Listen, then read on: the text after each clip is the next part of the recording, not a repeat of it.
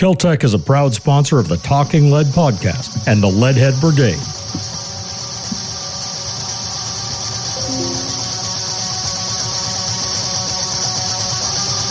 We're gonna we're gonna make the American dream real with chili pies and anything.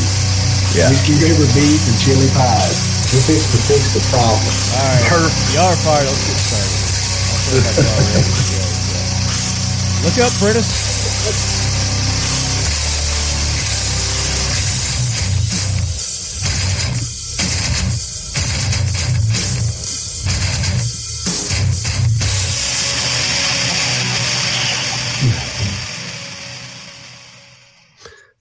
All right, all right, all right, lead heads. Welcome back to what is this? The Talking Lead podcast. Come on, sons. bunch of bunch of COVID ridden mofos. Come on. I thought you just had a sometimes disease moment, forgot your own show. I do that. Disease. I do that sometimes. It was like, is this I was the like- AK corner? Wait, no, we already did the AK. That's why I was like, are we on the AK corner or talking lead?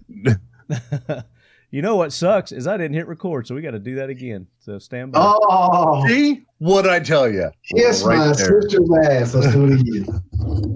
I had the Good, I can at least audio. adjust my damn mic. I had the audio recording, but all right. Take two.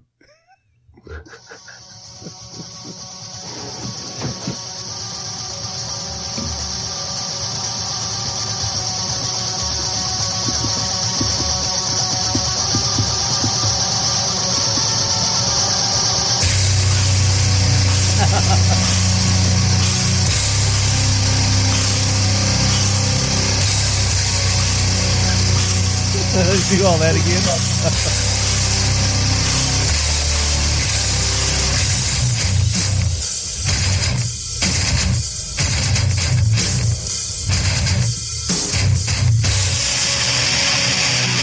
There we go.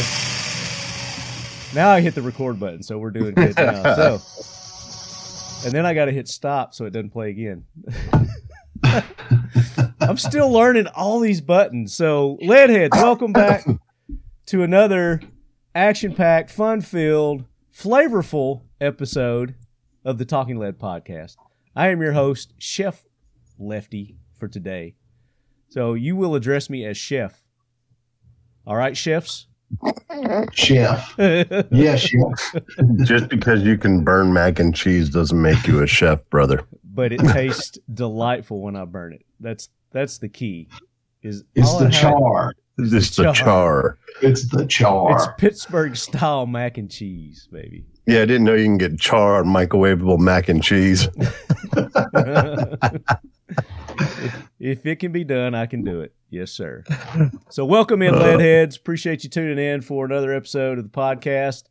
And uh, joining me this episode, and as you who follow on social media know, and we talked about it a couple episodes back, we're doing a a cooking episode. So, we're going to talk recipes, we're going to talk different cuts of meat, um, all kinds of cool stuff.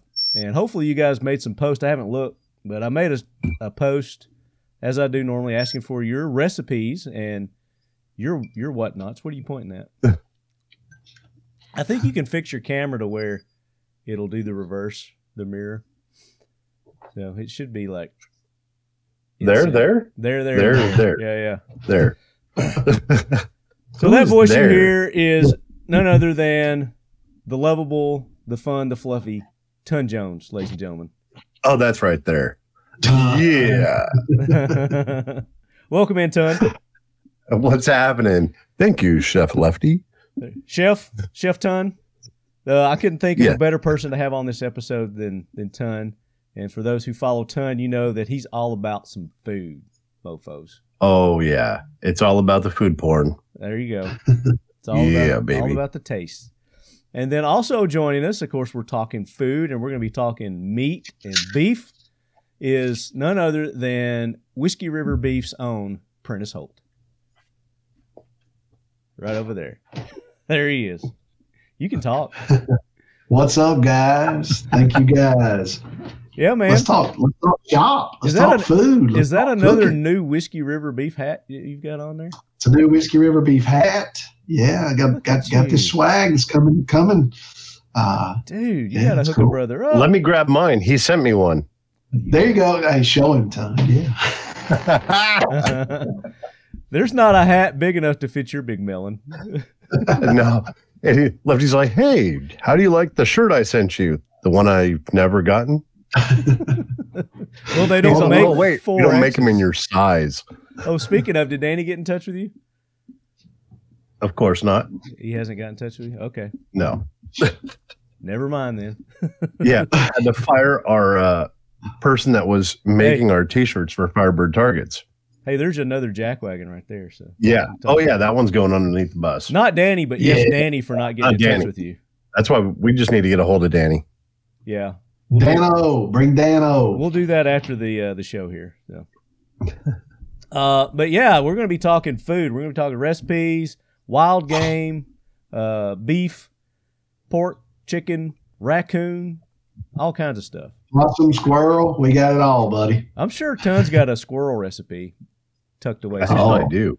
Tree squirrel is real nutty meat. It's really good. Nutty Yeah. meat.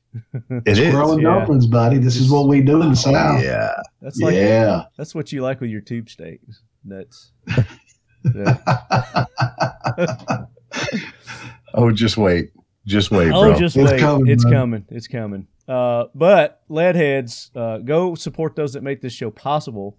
They probably don't like us talking about these nuts, but Mission First Tactical, uh, go and check them out. They've got a new translucent magazine that's hit the market. Uh, I think it was a little sooner than they an- anticipated, but it dropped, and there's like, I don't know, four different colors. There's white, yellow, red, blue, and smoky. little smoky Ooh. action going on. Smoky. Yeah. Smoky. Um, yeah, but go check out their website. It's up. They're there. And guess what? The code Leadhead works, and you can get twenty percent off if you're into the the translucent uh, mag craze. I guess there's a craze going on with translucent. I'm not on that bandwagon with the translucent stuff, but I mean, I could see where they add a little, you know, that that extra level of eye popping coolness to your to your rifle if you're at the range if you're looking for that kind of stuff. You know what I mean? Cool, cool, cool. It's a fun little setup. It's something I wouldn't go run 24 7 because I just don't want people knowing what my round count is. Oh yeah, yeah, But- yeah. Just like half the guns I have here, I still need to get one. I'm still down bright with their yellow. traditional black mags that you can have cool shit printed on them. That's the ones that I'm I'm loving. I right still there. carry those. Just Prince knows he's got him. He got him some Leadhead Brigade. I do. I do. I've got them locked and loaded. And what's Ton got there? You got some U.S. Palm mags. That's a patch, isn't it? Inside is the green mag, the green translucent mag. Those uh the U.S. Palm Alien mags they were exclusive to CMMG. Is that right? right there. That one, I've had this one for a long time. I didn't want to open it. It has the, You nerd. hey, You nerd. Yes. What, are you, what are you collecting? Comic Yes. books and action figures or something? yes, I have patch inside and You know, MK with my MK47, my mutant from CMMG. Uh huh. Yep, that's where I got that one originally. Yeah, I don't think you can get those anymore. See, now it's a collector's item. Exactly. I think that was the point. Yeah. And I don't even have one of those. So there you go. I didn't get one. you know, for a split second, Todd, I thought you were holding up one of those package deal pickles or something there. I'm glad you clarified that. one of those big truck stop pickle things. Yeah, yeah. Well, Oh, pick- dude. gut bombs. Yeah, the uh, rough Oh, on the gut bomb. Yeah, those truck stop pickles will jack you up. Dude, those and the get that in a warm beer, go fishing, puke your guts out, you'll be good the rest of the trip. Yeah, you want to stop and get you one of them economy packs of TP from from Walmart. Yeah. Is that that, is that that John Wayne paper? Is that what y'all refer to? Yeah. The John Wayne paper? We won't take Yeah. that shit off nobody. On straight 80 grit. I like Yeah. that. I like that. But Mission First Tactical, check them out. They've got those new mags, and of course, uh, all their other cool stuff that they got. You know, their drinky drink um, tumblers. They got different sizes on those. They've got their Yes. holsters. Obviously, you know they're known for their their holsters. They've got the new Pro Series out with that magnetic retention system. Um, I've got mine in the other room right now, but I have been using mine, carrying mine with my Glock 19 Woo woo. G19, baby. Somebody's got a hum on their mic. Hum. It went away now. Um, um, Uh, where was I at? Our sponsors, sponsors of the the Talking Lead podcast. Mission First, use code Leadhead twenty percent off. Seal One for all your gun cleaning lubrication needs. Seal One and done. I was- yeah. I was doing a little a little maintenance to some of my guns the other night, watching a little Red Dawn. I made a post to see if anybody could could recognize the movie. I mean, it was a dead giveaway for those who are Red Dawn fans. The, it was during the yeah. the Daryl execution scene. Damn it, Daryl! You went and told him, bastard. One of these days, I'm gonna have to watch that movie. What? I still haven't seen it. You all you right? You're Red gone. Dawn? I don't. I don't know what happened to Ton. He just disappeared. Uh, we lost Oh gosh. we lost Ton. I, We've had this discussion. Uh, We've had this discussion even on the anniversary of Red Dawn. I still have not seen it. I can't believe I still have you on the show. You gotta. you gotta correct yourself, dude. Once you I'm watch trying. it, once you watch it, you're gonna be like, "Why in the hell have I not watched this sooner?" It's like a lot of the movies. Everyone's like, "Oh, that was a great movie." I said, "Yeah, when I was a kid, I was out playing in the dirt with guns and making forts. Yeah. We, my dad would give us very small windows of time to watch TV, and it was think I- usually I the didn't weather and the watch it- news. I don't think I watched it when it first came out. It was, you know, it's one of those cult things. It's just, it's timeless. It's, it's good for any generation. It's, it's cross generational. I want to try to watch it not cross dressing. Cross generational. between the endless amounts of puppy dog pals and other cartoons that my kids are watching. I will try to make time to watch it. Apparently, Prentiss is watching Frozen. Is that the name of that movie with Elsa? We're gonna have to have a talk about what you're letting your boy watch, Prentiss. Oh no, no, he's not watching it. No, no, absolutely not. Oh, Uh, and both my boys watched it. And then, of course, Whiskey River Beef. We got a new code for you guys for the new 2024 year Whiskey River Beef. You can go and use the code. Is it Talking Lead 10? Talking lead ten. Talking Lead 10. You're going to get 10% off anything at Whiskey River Beef. And congratulations to the winner. We announced the last episodes that we were all on together. We announced the winner of that gift card, um, Jerry Black. And you said that he went ahead and bought him a whole half. He did. He purchased a half, so we're gonna be we're gonna be providing him with uh with that here pretty soon. So Nice. kudos to Jerry. Hell Holy yeah. crap. That guy's going to be happier in hell. Yeah. So he sure is. So we want to hear from Jerry on his his uh, half cow experience there. What all he's going to cook up. Um, right. but yeah, we're talking recipes today. So before we get into that, we've got some jack wagons that we want to take care of, and and uh, possibly possibly a couple of heroes. So Gunny, bring that train in. Hoorah, Semper Fi, do or die, hold 'em high at eighth and I. It is time for the talking lead jack wagon of the week, so brace yourself, baby. Gunny's my hero. Choo, choo, choo, Buckaroo. There it is. There it is. So Prentiss has a hum on his mic. We tried to work it out, but there's still a hum on his mic. So occasionally we're going to get this this hum.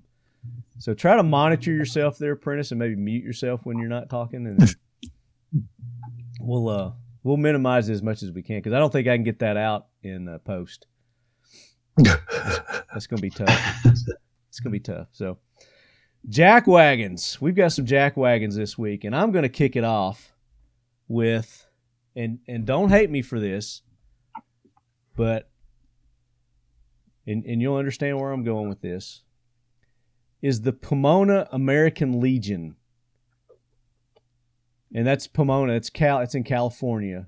In case Yep. in case you guys don't know, uh, Pomona American Legion devastated by theft of World War II era rifles, prompting urgent calls for enhanced security.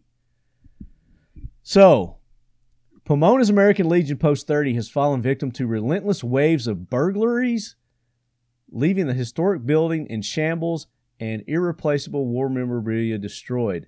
The most recent, listen to the words, the most recent incident occurred on December 30th when nine World War II era rifles used for ceremonies like the 21 gun salute were stolen. The theft adds to the extensive damage inflicted during a series of break ins that have plagued the post since its closure during the COVID 19 pandemic. Javier Hinostroza, the commander of the American Legion Post, expressed the severity of the situation, highlighting the disappearance of ceremonial M1 Garands. Loaded with blanks, these rifles pose a safety concern as they can be modified to accommodate live ammunition. The theft was captured on security cameras, revealing at least one intruder jumping over a bar inside the building. Because they have alcohol at American Legion Post. And everybody and their mother knows that. I didn't know they had guns at American Legion Post though. So that was that was news to me. uh, it says the post has faced escalating challenges since closing its doors due to the pandemic. Transients, addicts, and thieves have taken over the pro- property, leaving behind needles, condoms, and feces. That's that's shit. People are Yep, shitting. That's Pomona. Yeah. The burglaries began with minor incidents, but as the post remained closed, criminals disabled alarms, ripped doors off hinges, and vandalized rooms that had hosted veterans for over a century. So the story goes on. I'm not going to read the whole thing, but here's my thing. They had like little little nibbles, little bites here of thefts and you know people trying to break in and and they didn't do anything about it. They knew that there was a a risk there. So why didn't this Javier Koba Koba, whatever his name is, Hin Hinstroza, get all the valuable shit out, all the memorabilia, because they've ripped all the all the pictures that they had up, you know, Vietnam era, World War II, World War One, you know, all their historical memorabilia that they had there, stolen, gone, trashed, ruined, whatever it may be. I mean, if they're going to close it, fine, close it, but get all your valuable shit out of there because you know your security system's shit. Because they just don't care. If you ever been to that area, I, I Pomona, have, I am proud to say no, Pomona- I have not. yeah, Pomona Raceway. It used to be a really nice spot for my family to go to and watch the drag races.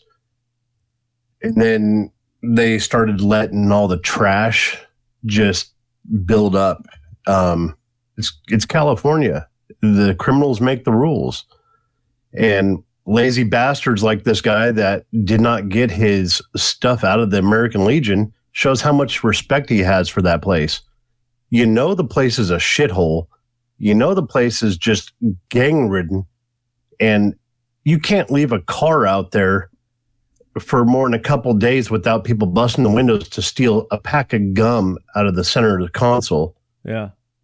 And you're going to leave your post unattended with firearms inside. So this goes on, the story goes on. It says the incident reflects a broader trend affecting American Legion Post. This is certainly not the first time an American Legion Post has lost their honor color guard weapons.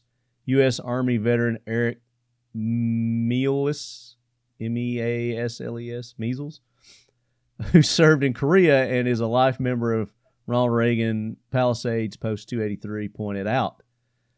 Uh, in the year 2020, thieves targeted American Legion Post 289 in Riverside. I guess that's another California. Um, About an hour away from Pomona. glowing residence area, making off with approximately $30,000 worth of equipment. Similar incidents have been reported across the nation, including at American Post Legion Legion Post 18, where a chainsaw, Glock pistols, seven military rifles, and two custom doors valued at $1,000 each were stolen. So, what's wrong with you, American Legion? Why aren't you doing something about this? Why aren't you beefing up the security or at least getting this shit out of there because people now know to target your ass because you've got guns, you've got weapons there, which I didn't I honestly didn't know that they they store Yeah. weapons at these places. Back in the day, we used to do a lot of fundraisers to try to help build support and money for the American Legions all Yeah. around, especially in Southern California, Yeah. uh, before all the trash moved in and migrated there. And it was amazing. Um, there was a few posts that would go out of their way to make sure their security was updated, make sure the place looked clean, make sure they put money back into the post instead of just money back into the beer and liquor to sell it to the people that the patrons yeah. for a discounted price. And it got frustrating because you'd go into some of these American Legions and the premise behind them is great, but it's the staff that it starts taking over and running them. They become these like micro cults Yeah. where they think they're untouchable. They're the coolest person in their trailer park. Right. I mean, you'll see them. And this isn't reflective of all American Legion posts by no means. Oh, no. putting this on all of them, but you know these in particular, uh, where they are at Yeah. high risk, like these are, and knowing, you know, the community that's around them, what's going on, not having one at least additional. I mean, they said they added additional cameras. What's a camera going to do? Camera's not, Not going to especially stop when he doesn't want to pay to get them hooked up. Probably. Yeah. Yeah. Right. Um, and then of course, you know, the police response in California, I'm sure is stellar. It's Pomona. you, it, you call, you, you better start walking to the hospital. You'll be, make it there quicker. yeah, you just don't waste your time calling. Just head to the hospital. No, Um, because the criminal has more rights. but it says that the Pomona Legion Post 30 now planning to sell the building due to financial constraints. The broader call for increased vigilance and security measures echoes across American Legion Post. Despite the challenges, American Legion Post 30 remains determined to relocate within the city, continuing its mission of serving veterans, which that's honorable and I think they should do that, but they need to they need to rethink their whole infrastructure as you know what the building's going to serve a purpose for. He probably left it there for a reason. So when it got robbed, he have more insurance money to go rebuild. Is that is that what it is? You think? Probably. I know. If you've seen some of these places, there's American Legions that really take care of themselves, take pride in everything they stand for. Oh, yeah. I mean, the upkeep, the community support they have. And well, they obviously don't have it in this area. You know, this is this is one of those, like you said, very depressed areas of the country, and uh, it used to be a thriving spot. I mean, it used to be they need one to of the most assess how many spots. vets they've got in that area first, and see if it justifies putting one there, or if they could put it maybe maybe a, a city over or a community over that's not as crime ridden. I mean, I don't know. Yeah. I'm I'm a armchair quarterback right here, you know, trying to quarterback a situation I have no firsthand knowledge about. But I mean, you could have. There are things that he could have done that, if this was a rash, he could have got all that crap out of there. Maybe he set it up, and you know, he's got it sitting at his house. Who knows? If it's been closed since COVID, Yeah, you have no excuses not to remove the war memorabilia. That's on you. and the fire. That means you're a lazy piece of shit that should have got your ass in gear and protected what is valuable to this country and this nation and its history. But go. if you leave it behind to get it stolen by a bunch of low lives that are in your area that you know are there, it's on you. It's I pure agree. laziness, man. yeah. Yeah, So no that's excuses. that's my jack wagon. So I've got ton fired up. So, Ton, Ton, who's your jack wagon? And and Prentiss, I think you guys have a uh, one in common here. Fire away, ton. All right.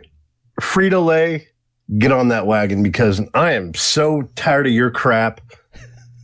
Let me tell you, What's Frito every Lay every time, done? Okay, it's simple. they make you tasty get these- snacks. Yes, and they ruin snacks. Okay. Totally. How much bigger do you need to make the bag to put air in it? First off, seriously, you get this massive bag and the bottom just It's a quarter is- full. It's a quarter full. if that anymore. You got two thirds like- air, one third tasty snack. Dude, it seems like when they put Common Core math in place, they forgot how to fill a bag.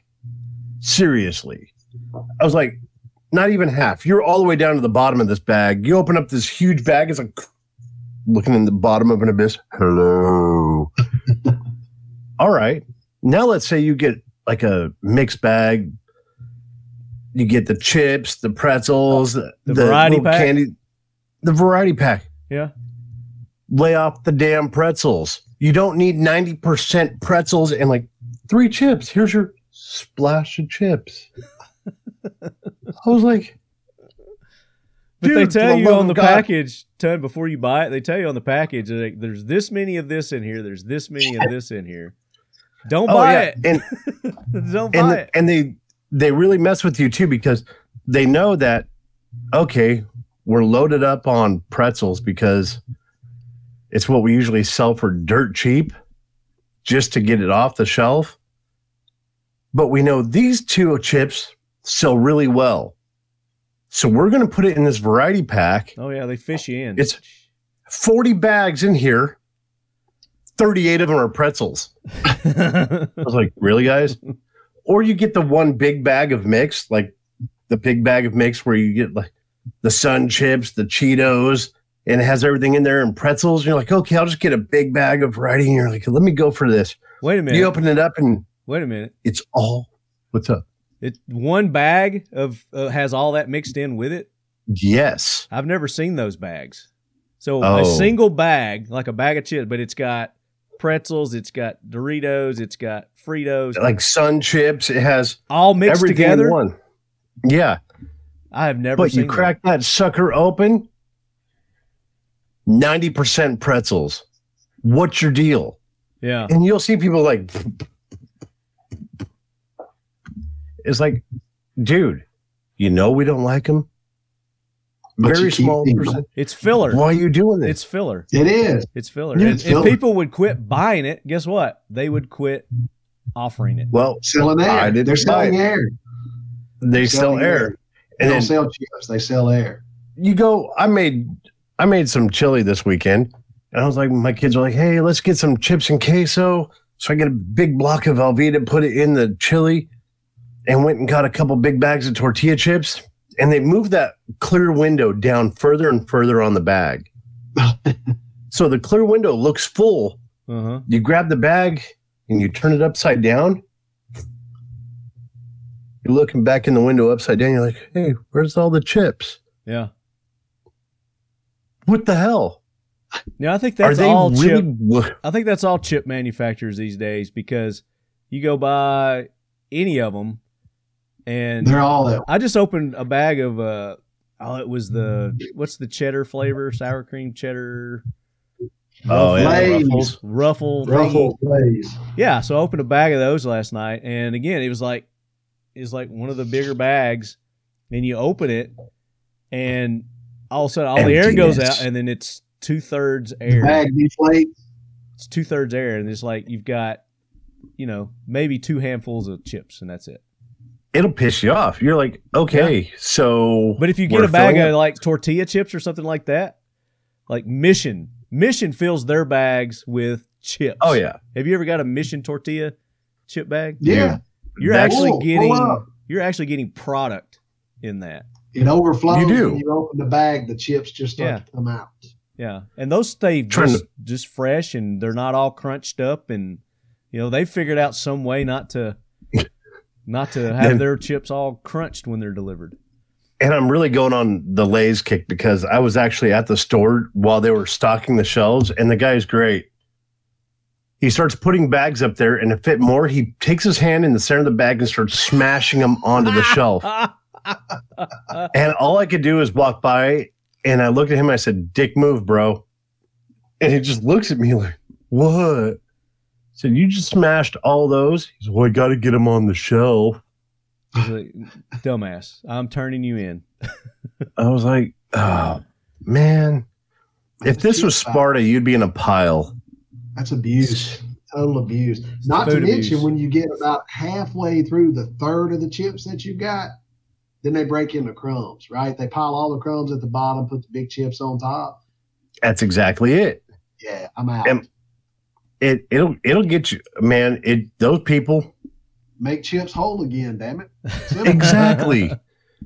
But it takes a special kind of stupid to ruin chips. No, I, and I get it. And you and I started this conversation. We were talking about the variety packs. You know, you go get a variety pack, and you know it's got Doritos, it's got flavor, Funyuns. You know, it's got this and that. But again, the- the majority that they fill it with are the filler of the non-flavored Fritos or the pretzels or something that you less that you less want or, or This don't is- even. This want. is what's in there. But they don't mm, offer a What they variety do? pack with just the stuff you want.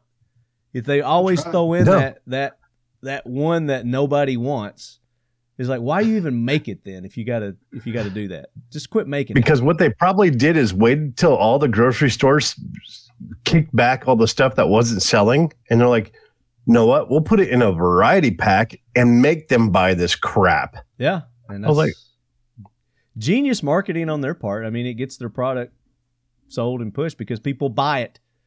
Because people still buy hmm. it. I don't know. I how many bags behind. bags of because I don't like I like chips, but I don't like plain chips.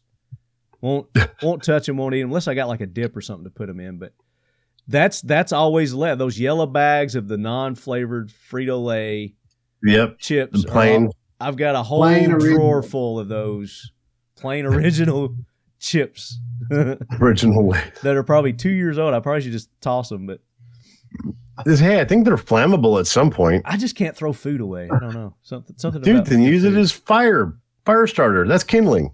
That's true. That shit, that shit will burn. It smells It good. will. Doritos burn great. Yeah. Not that I know. I wonder what they would. Uh, wonder what would happen to a bag of Doritos with a Firebird target. Ooh. Maybe that's how you show your your distaste for Frito Lay. uh, is Is light them up? take take a variety Line 'em pack out and put some Firebird targets on there. Oh yeah, That could And be a kablooey challenge. That might be it. Especially when you get the variety pack, and they put regular Fritos in there, not the chili cheese ones that people actually want. or barbecue. Yeah, but you'll you you know when you go to a a picnic or a get together, a kids party,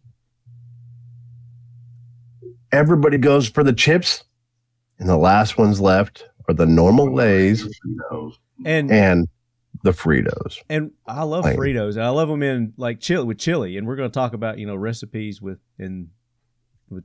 I love a Frito chili cheese pie.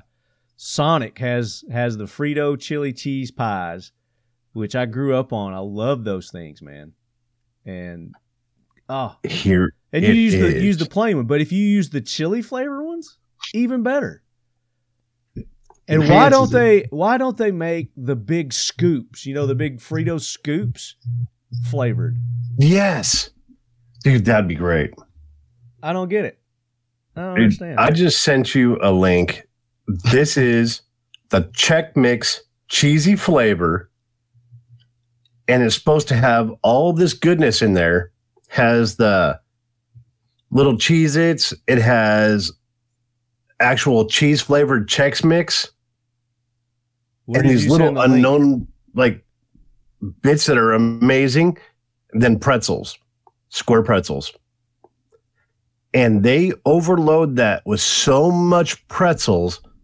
You're like, dude, are right. you kidding me? I, Are you think, kidding me? I think we get the sort that out. I didn't get a link, but um, It's I it's in our uh, I get what you're chat. It's in our. I sent it in the chat. oh, it's in the chat. Okay. I still don't know Yeah, how to get it- that stuff. So, oh, comments, man. Oh, private chat. There it is. Private chat. What is this? Albertsons? Is that a grocery store? Yes. Yeah, the Chex Mix is another one. You know the original Chex Mix that came out, and they had those little garlic toast thingies Oh, Those yeah. so- that were the the best. That's what made them. I love those. Oh, and then they came out. They they were smart. They came out with just a bag of the garlic.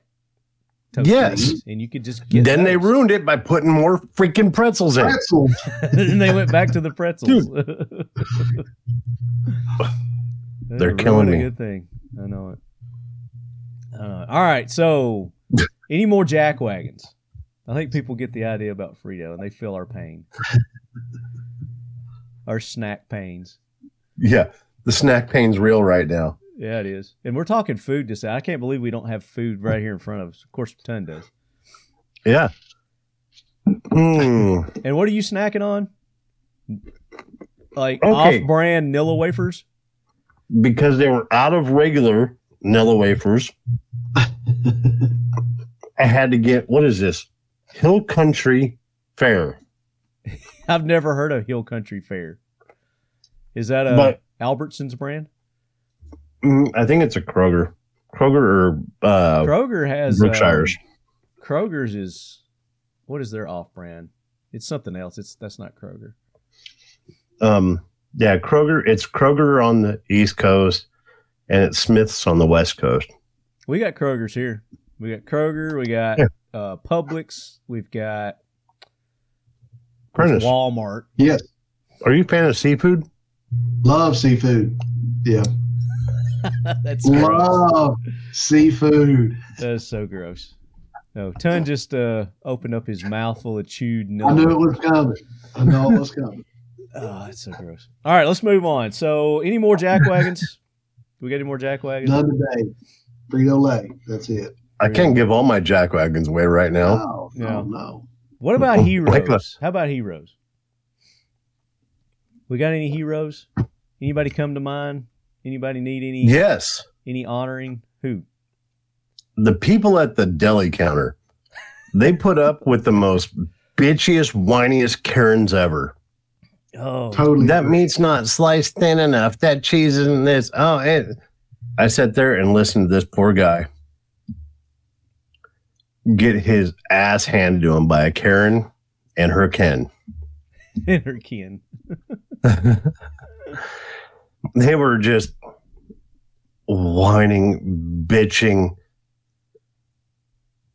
You could tell they're miserable people, just absolute miserable people. They, they had the perma frown, long face scowl on their face. Like somebody's holding a small turd under their nose. Yeah. And and they're just bitching about everything. And I was last night I was getting some salami cut up for my boy that he loves salami for breakfast. And I'm sitting there waiting, trying to be patient, and it's 15 minutes of them bitching about the thickness of the slices. Well, I thought it was going to be sli- a little bit slightly thinner. It's not going to be palatable. And she's complaining, and he's just shaking his head. She is saying shit like this at a deli counter, and this poor guy is just taking it, and he's like, I don't right, know well, how they do it at your deli, but when I go to the deli section, they they test slice it and say, "Is this no this no this yes that right there is what I want," and then they'll go, and then they'll just That's- give you those two slices that they they just like here eat these, you know. Kind That's what she he was doing, and she picked out like four types of meat she wanted, she was just getting free meats. What she was doing. and she was bitching the whole time. And her husband was standing there going, "I agree, I agree." That's all he would say is, "I agree." I'm semi patiently waiting my turn, as patient as I can be. And every time she would go to a different meat, he would slice. No, a little thinner. Slice. No, a little thinner. Slice. Oh, that's too thin. Let me go with. Let me see the other one one more time. so he'd slice oh another my one. gosh, yeah. God. And after about 15, 20 minutes of this, I said, You two miserable bastards, can't you just wait till everybody else is done and come back and then ruin the rest of this dude's day? Because you guys are fucking idiots. And the guy and the lady behind me just started laughing. Well, you got to call them out when they're doing that. That's You know, is this the same He- store where the the skinny jeans guy was? Yes. Oh, I think you need to change stores for one. oh no, I go there for entertainment now. oh, that's strictly entertainment, no doubt. So, you know, her husband wanted to say something, but he was too frail and opaque to do anything. And she went to say something. I said, shh, shh, just go. And I shushed her like three times in a row, and she got pissed off, left her cart, and walked. And the guy said, Thank you, brother. They've been bugging the crap out of me. What can I do for you? I said, Hey, put on this. I need a half pound of salami. We're good. He cut it. I, he's like, want to check? I said, nope. Grabbed it, took off, left. And one of the this lady had had been like mid sixties.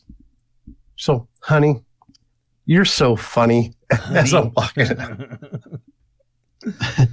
well, I mean, looking at you, nobody's going to turn around and start, you know, questioning you for one. no, You could but probably put the the guy at the meat counter. They probably didn't even see you until you said something. They turn around, they're like, "Oh shit!" Oh shit, yeah. But I got to give it. We had this conversation about customer service. Yeah, This guy kept his composure the whole time, never showed any frustration during the whole process. Just sure, let's keep going, let's keep going. And he, young kid, probably not even twenty yet, and just took it on the chin the whole time and just smiled. I was like, no, what? that's a good kid. I like him. yeah. Yeah. Uh, you don't get that uh, these days in that generation. No. A lot of them won't No. take it. So He's a rare good breed. for him. He is Yep. a hero. So he gets a ride on Lead Force One. So I got a public service anna- announcement, just a PSA. So for you homeowners that are out there, check your homeowners insurance. I think you're going to be surprised with the drastic increase in rates. It's ridiculous.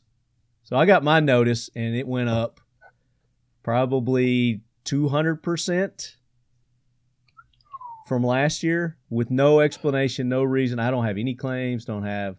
So I'm in the process of shopping homeowners and I'm going to switch the auto and everything over too. But you got to do that. You got to shop ever so often and switch people just to show them that you're like, hey, just these arbitrary arbitrary rate increases are ridiculous. And of course, that you know, insurance is is based on socialism. yep. Unfortunately, I mean, if you don't know that, it's you may not have a claim, you may have never have had a claim, but all these rash of tornadoes that your neighbors have had in surrounding counties or areas, your rates will go up because of that. And Guaranteed. yeah, and even though you didn't have a claim, you hadn't had a claim for ten years or more, because your you neighbor put together their walls with duct tape and painted it with fancy paint and then they claimed it was a perfect stick built building built last year Yeah, and it got blown over in a windstorm your insurance rates went up well, they're just they're they're bucking the system. So if you got insurance, Mhm. use it too. Uh, take advantage of Hell it. Use it because everybody else is, and you're going to end up paying more anyway. So there you go. Little little pro tip from Lefty, Chef Lefty.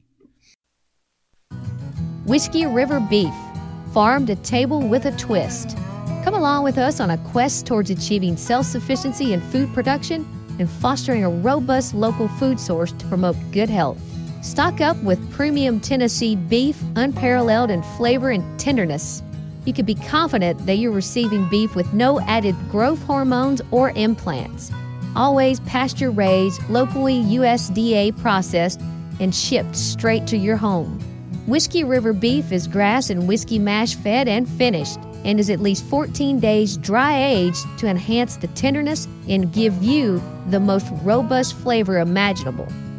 Go to whiskeyriverbeef.com today to order. Visit us on Instagram at Whiskey River Life and on Facebook at Whiskey River Beef LLC. Whiskey River Beef is a proud sponsor of the Talking Lead podcast and the Leadhead Brigade. All right, so let's get the train out of here. Let the Air Force One take off, and let's talk about recipes and beef. Oh, and yeah. wild game and and all this good tasty stuff. So I've got this. Let's start off, and I found this at a yard sale. This book, and it got me going on this kick of just trying out these these different kind of recipes and and things. And it's called Dressing and Cooking Wild Game, and it's from the Hunting and Fishing Library. So apparently, this was a whole series Oh, yeah. of, of books. And Prentiss, we're gonna have to mute you. There you go. Um, but it has just all It's kinds reverb. of delectable recipes for for wild game and anything you can think of. I mean, it's got raccoon recipes, it's got squirrel recipes, it's got you know, pheasants, you name it. It's got them in here. And It actually has a pheasant recipe. yeah. There's pheasant stuff in here. There's corning, big game recipe. There's a big game mince meat uh, recipe, venison mince meat, which I've never I've never had mince meat before. Have you? It's ground beef. But it's venison. Yeah, So it's using venison. it's ground meat. So it's got It's- it's got taco recipe, uh, chorizo sausage, garlic sausage, venison breakfast sausage. Um, You know a lot about sausage. yeah, baby. Venison and beans, Texas style venison chili, meatloaf, goulash. We was talking about goulash with your wife the other day. Yes, and the different forms of goulash depending on what country you're from. Yeah. Bear steak, uh, steak flamade. Have you ever done a flamade? Tony? No, sir. Build that. So a bear steak flamade. This hearty dish is good after outdoor winter activities. Served with mashed potatoes, homemade wheat bread, and colorful vegetables. It takes a third cup all-purpose flour, one teaspoon salt, quarter teaspoon pepper, two pounds bear round steak, and I'm sure you could substitute your meat with other meats, but this is the bear. Spell that word you're saying. F L A M A D E. Flamade. F L A M A D E. What it's, the? it's a half shit, cup butter or margarine divided. You got two tablespoons olive oil or vegetable oil, four medium onions thinly sliced, one and a half cups beer. There you go. Quarter teaspoon dried M A R J O R A M leaves. Majorium. Maj- majorum. Majorum. There's no I in that. Um, a quarter Yeah, teaspoon cranking. dried thyme leaves and one bay leaf. So a lot of leaves in this. Don't eat the bay leaf. No. One bay leaf. And and tell them why they don't eat the bay leaf, Prentiss. Well, it's a it's a form of Montezuma's revenge if you really want to know the truth. It's poison, yeah. Heat oven 325 degrees on a sheet of wax paper. Mix flour, salt, pepper. Dip steak in flour mixture, turning to coat. In large skillet, melt a quarter cup butter in oil over medium low heat. Add steak, brown on both sides over medium heat, medium high heat. Transfer meat and drippings to three quart uh, casserole. Set aside. In the large skillet, melt remaining quarter cup butter over medium low heat. Add onions, stirring to coat with butter. Cover. Cook until tender but not brown, about 10 minutes. Pour onions over steak in casserole. Add remaining ingredients. Cover, bake until meat is tender, two to two and a half hours. Discard bay leaf before serving. So there you go. They they put that disclaimer in there because it's poison. Don't eat it. Yep. It'll give you the shits. I don't know why you put it in there to begin with. Why you want to? What's the what's the bay leaf ad, chef? Flavor. Is it just a, a sense of excitement and in intrigue? I don't know. All that word flamade means is braised. Is braised is what? Yeah. just a fancy word for braised. A more fancier word for braised because braised is a, Jesus. is a fancy word too. Beef stewed in beer seasoned with garlic served with boiled potatoes. Mmm, that sounds good. That sounds really good. Yeah, it's just braised. Yeah.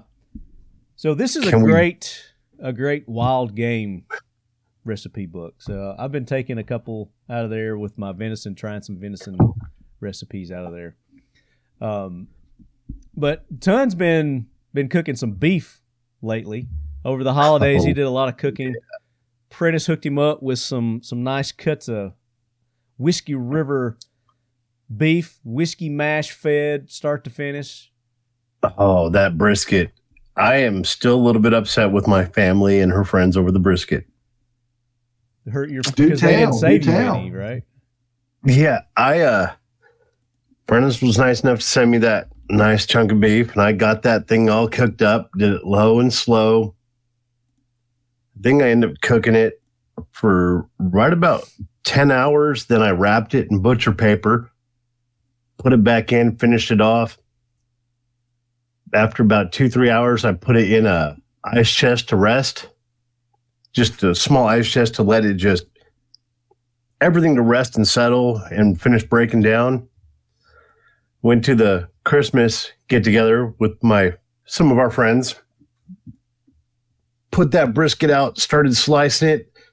Just to taste it, I took a little piece of the corner bark, ate that thing. And know what? I turn around as I'm cleaning up. It was gone. All the people had eaten it. The kids had destroyed it they were happy. I was hungry. Oh, this is, I think this is the rib. Is this the Yeah, this is the short ribs. Oh, yeah. That didn't suck. I No. got that. I got a little bit of that. So I about lost a finger to the four year old Levi. Jeez. we'll come back to that one, but let's go to the uh, the other one. that one with the all around the table, is this right it? in the center. Yep. this Nope, right there in the center. Right there. Yep. Okay. So talk about how you prepared. Um. What I did is I actually set it out and did a dry brine. Okay. I pat it dry, let it get to room temperature, put all my seasonings on it, put it back in the refrigerator for about four hours. And after four hours, I take it back out and immediately put it into the smoker because you want it to cook slow, slow. What temperature? Uh, I think I had that one at 225 and I put it on the cool side of the smoker. So on the cool side, I was probably closer to 200. Mm. It, oh, look at that. Mm. The Gorgeous. juices. Absolutely gorgeous. Look at all those happy people there, and Ton's not one of them. Nope, because I cleaned up the kitchen, turned around, and I said, Is there any left? And that was the face I got. So I took a picture of their face. I set my probe. I set my probe in there on the grill. So when I know the grill's at 250 on the hot spot, hmm I know I'll be between usually 200 to 225 on the cool spot. Okay. Butcher paper, not aluminum.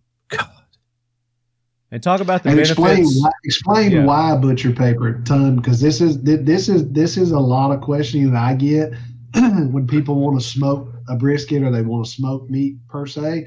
Explain to them why you use butcher paper because a lot of people ask me, "Why don't you use aluminum foil?" And I, and I explain to them, but let, let's hear from you. Yeah, what I have noticed with foil, when you wrap something in foil, you get all the steam and everything stays inside.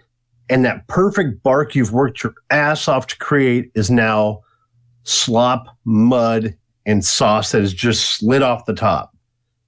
You've put that in there for a reason. You want that crust, you want that perfect bark. When you wrap it in butcher paper, it allows it the steam and moisture to exit without and still protect at the same time, protecting the layer. You don't need any more smoke flavor. At that, when the second you wrap it, you no longer want smoke flavor. You still want to cook it though. You want it to break down and render all the fat and tissue inside. So wrapping it in butcher paper allows some of the steam out without getting it soggy. You can see how all the wet, the juice, Yeah, at the bottom. that's it escaping. When you do that in foil, it doesn't escape. It just sits there and turns into a humidifier and just turns it into a soggy, soupy mess. And there's no more perfect bark.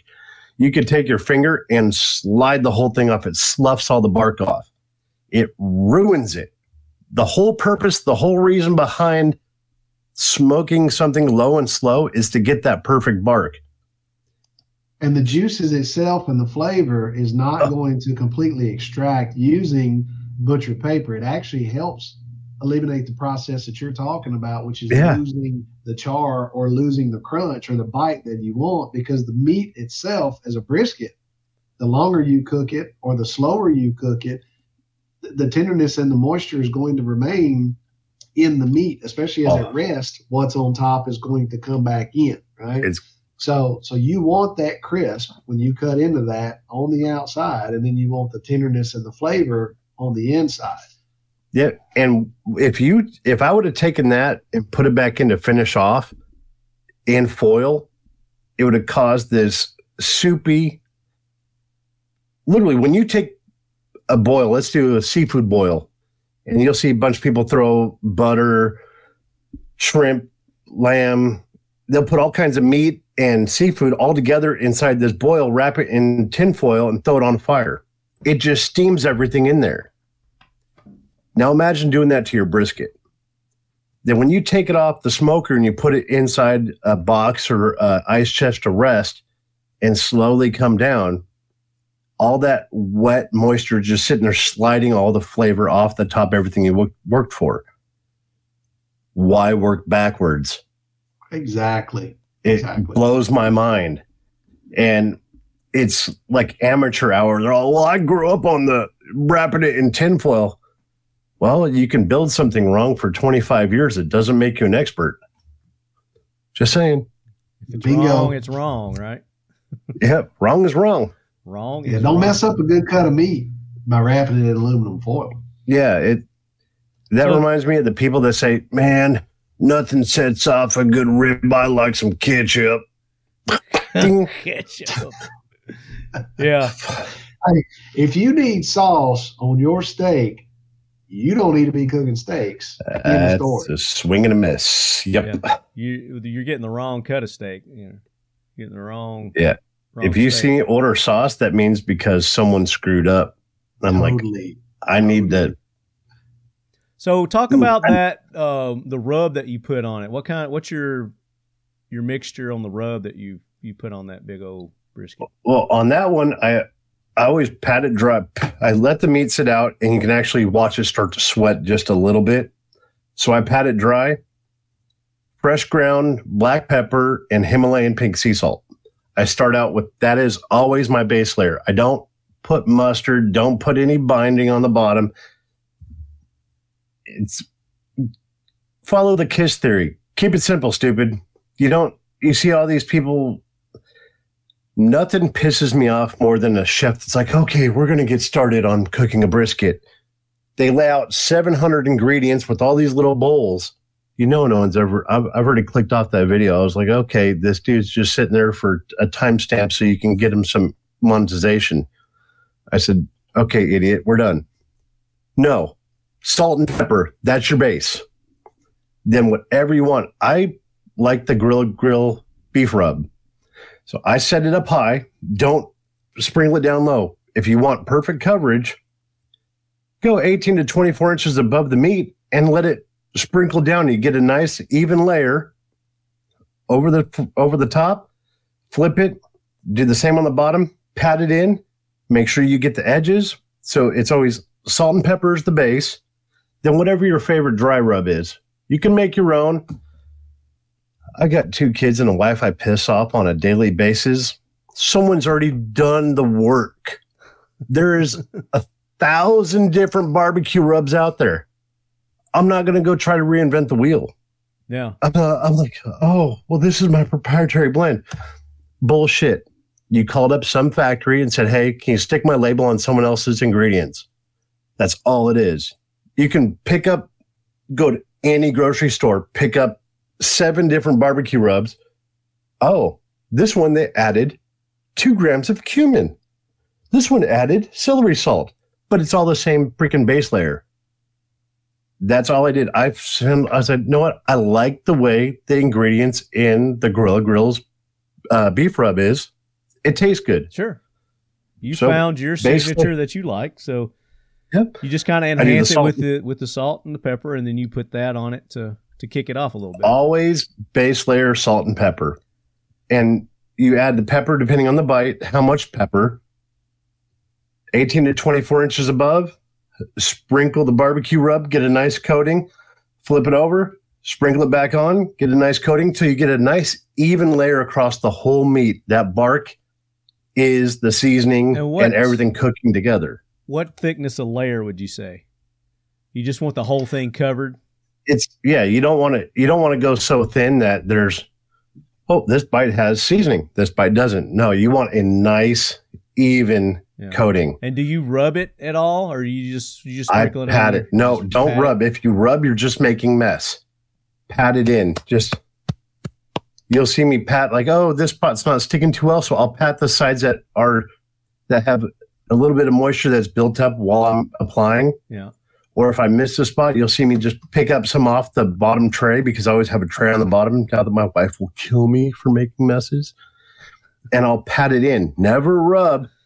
It's called a beef rub, but pat it. If once you start rubbing, Yeah. you're smearing and you're going to get buildup.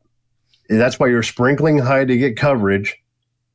Pat the ends. Make sure you get the sides because people always miss the sides. Like I covered the top and bottom. What about the sides? Yeah. Well, it'll, it'll slide off. Only if you wrap too. it in tinfoil, jerk. Attention business owners. Are you ready to take your marketing game to the next level?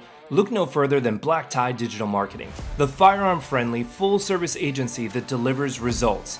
We've worked with industry giants like Keltec, Spikes Tactical, and Armalite, and we even designed the kick ass new logo at Talkin' Lead. At Black Tie, we blend creativity and data driven strategies to ensure your message hits the mark every time. From high end custom websites, graphic design, to inbound marketing campaigns, and everything in between, we've got you covered. Your success is our priority.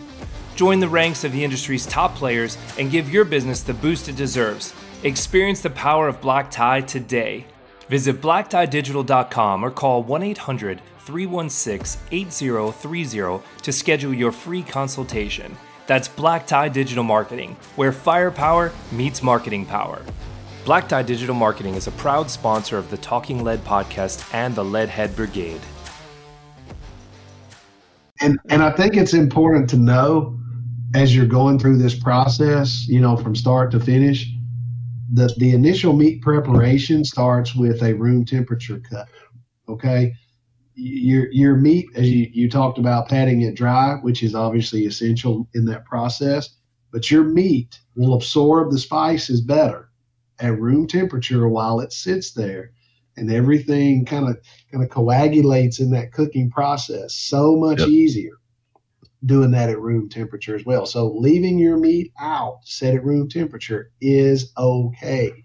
And and, and that's essential with your steaks, that's essential Yeah. with your with your ribs, that's essential with any meat that you're going to smoke or cook. Never pull it straight out of the refrigerator or straight out of the freezer and throw it on. It's not going to cook as well. It's not going to cook No. as evenly. Um, and that's really, really essential when I talk to people about recipes or talk to people about things that I've done or things that have worked well, what hasn't worked well, what combinations we use when we cook for a big gathering or a big outing.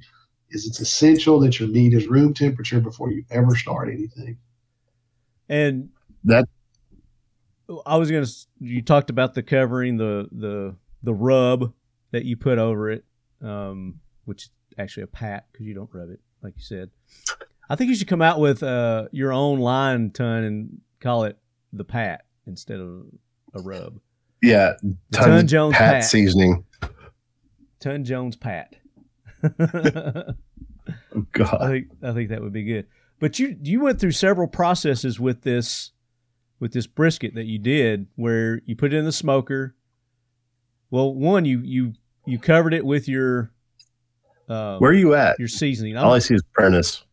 oh, I mean, you want to see me too? I was I was showing off Prentiss's new Whiskey River beef hat there. So Yeah, I just wanted to see your nice hair. you like my hair? It's it's a mess today. Yeah. How you like that? It's that That's awesome. dude. The lefty do. That's my winter do. Um, but you said you put it back in the fridge for several hours after you've seasoned Four it hours. for four hours. because I want the meat. For me, I, I like it. Not everybody does it the same way, but when I put the meat out to room temperature, it starts to relax. And then what I'll do is I'll put all the seasoning in, put it back in the fridge, and you'll see it tighten up and contract. And then I will take it back out and let it go back down to close to room temperature Mhm. not all the way, but it'll sit out for a good hour and you'll see it contract, you'll see it relax again.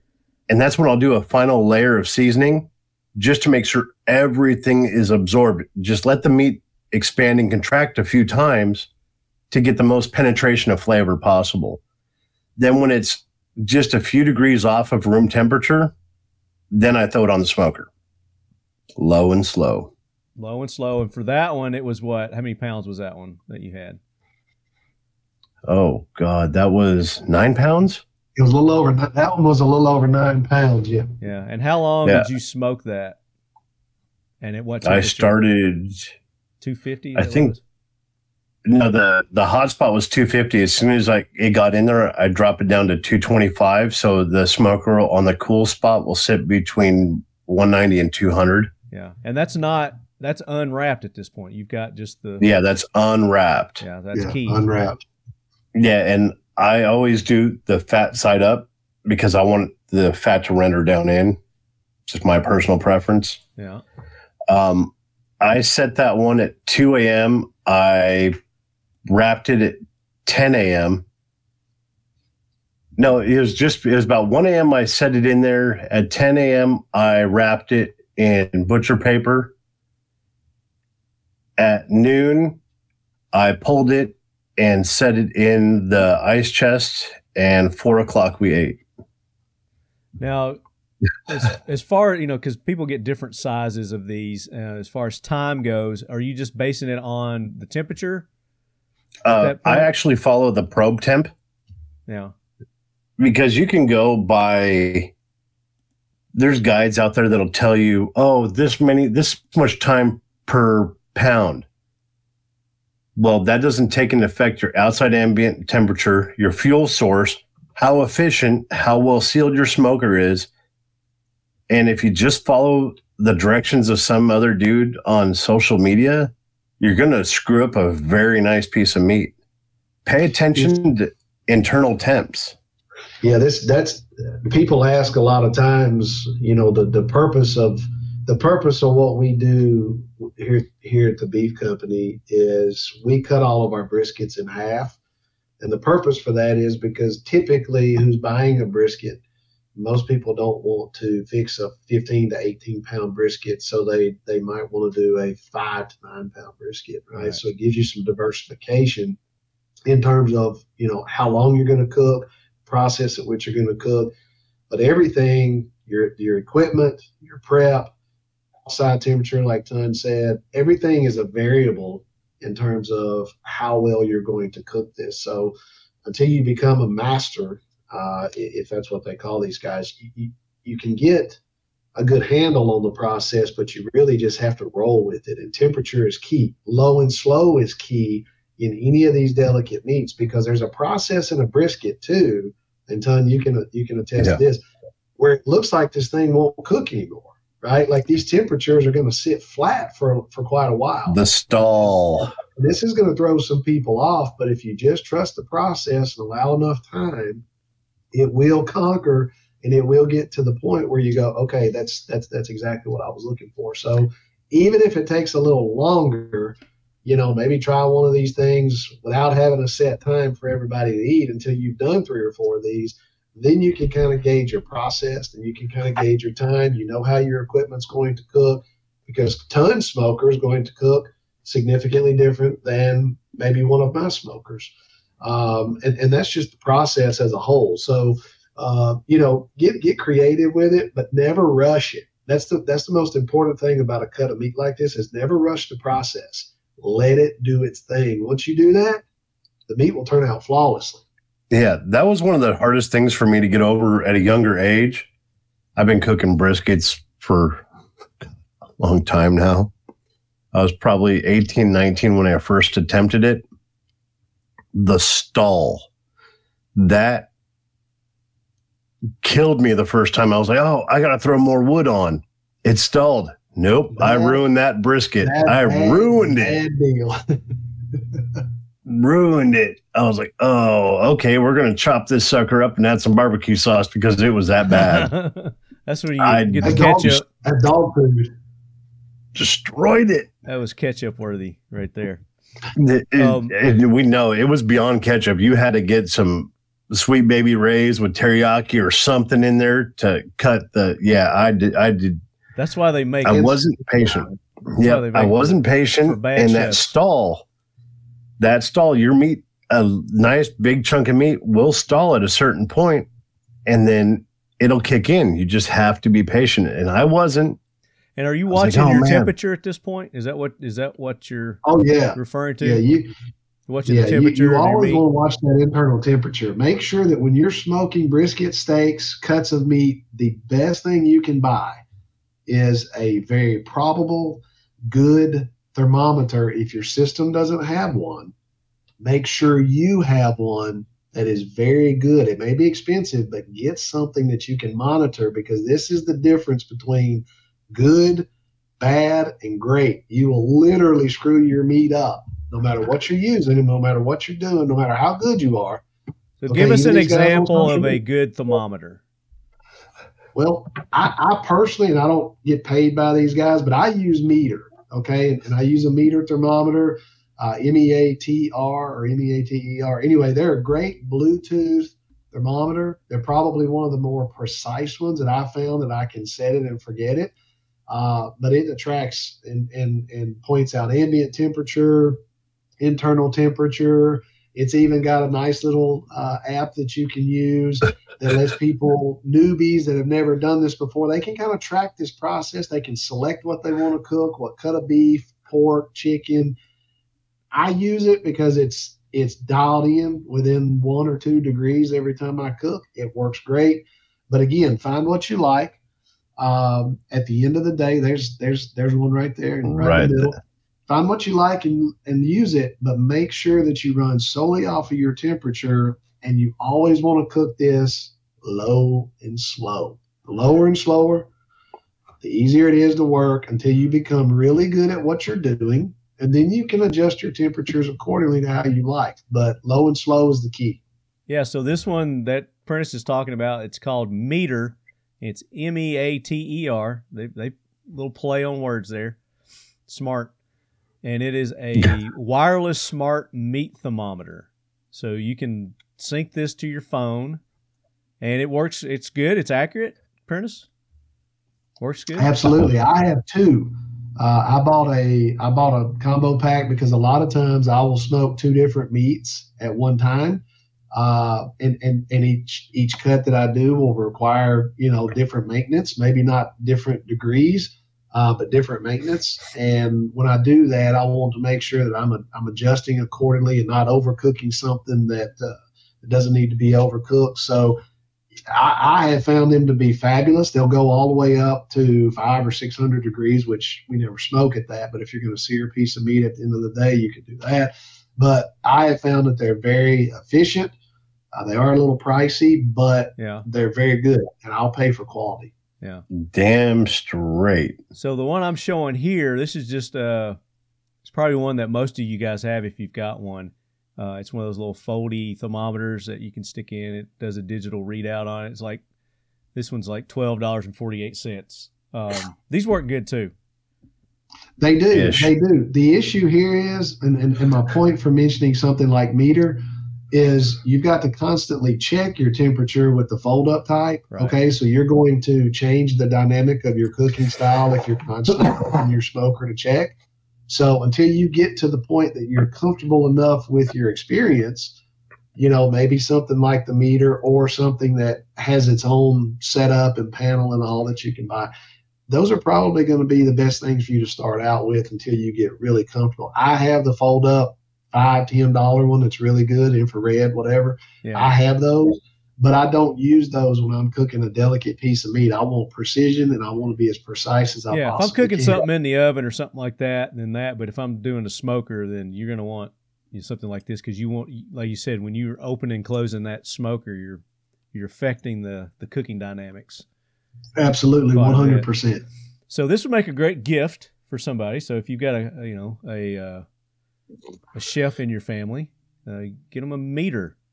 And ton that you were using something different. What were you using? You you were like a car battery or something. I don't know. You were, you're plugging yours in. I have a few. I have a few different setups, and it is actually from Meater. I sent you two links in the chat.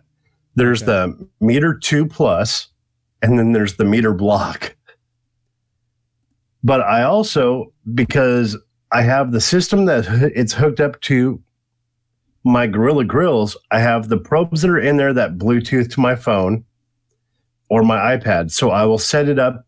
Briskets are a big chunk of meat there's a lot of area to cover.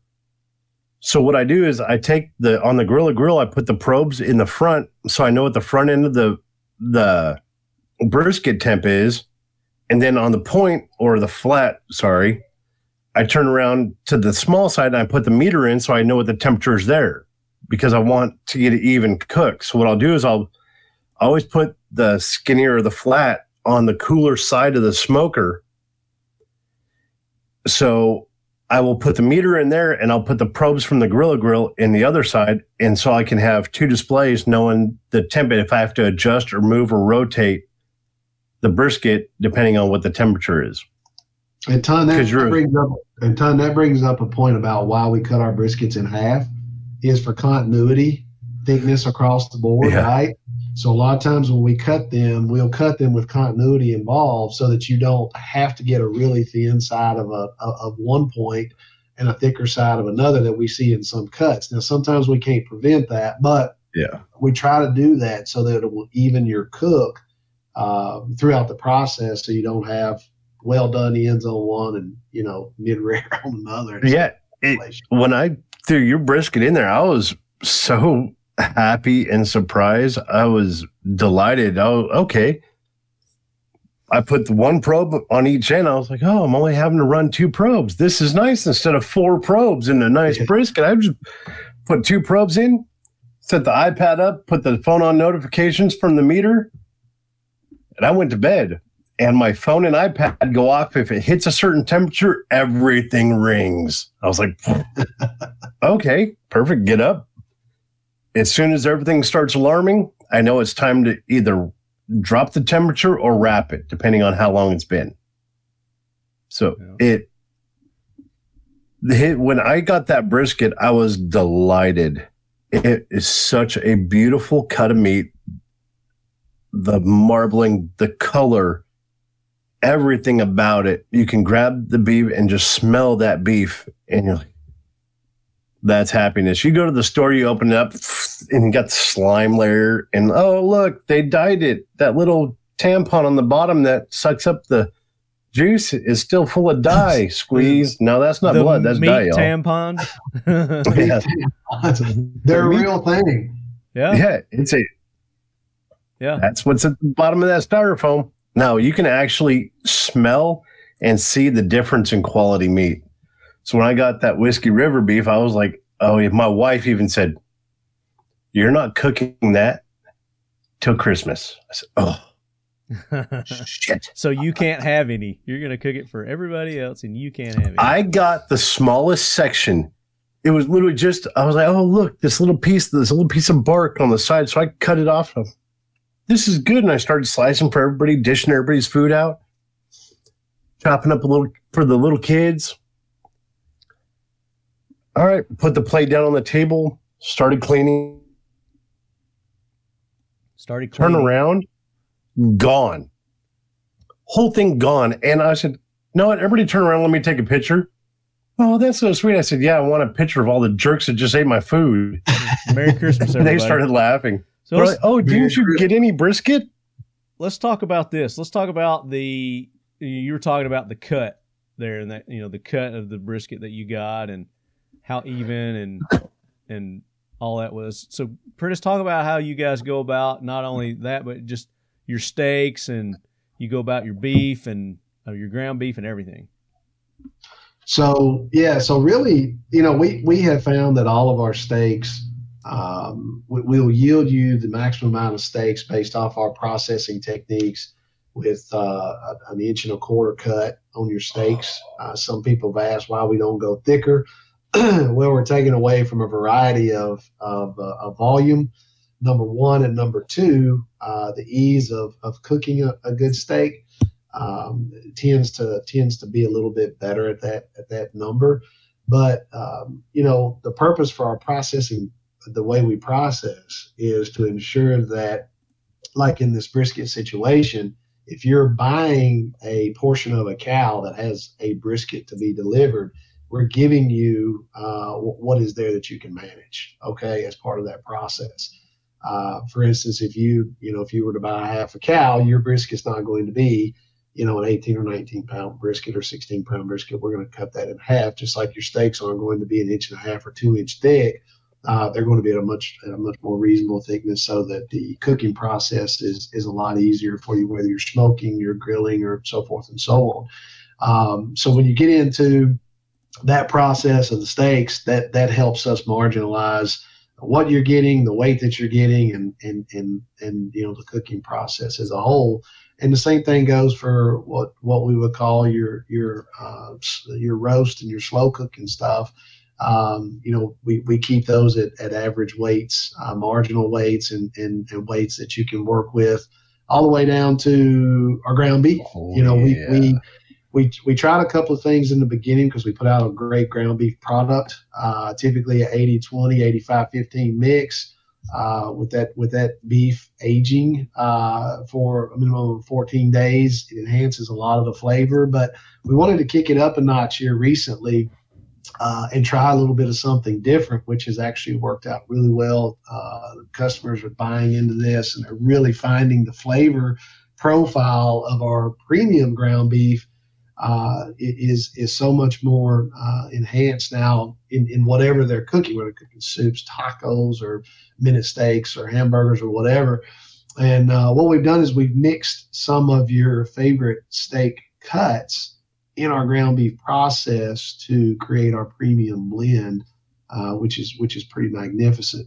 Um, oh. I can't tell you or share with you all the cuts that go into that, but I can say that uh, that, that, it's really, really, really good. But um, yeah, we, we we we really trying to take everything up a notch and, and create the best experience we can with our processing and, and the quality of our meat. Very nice. I want to see a picture of your Delmonico.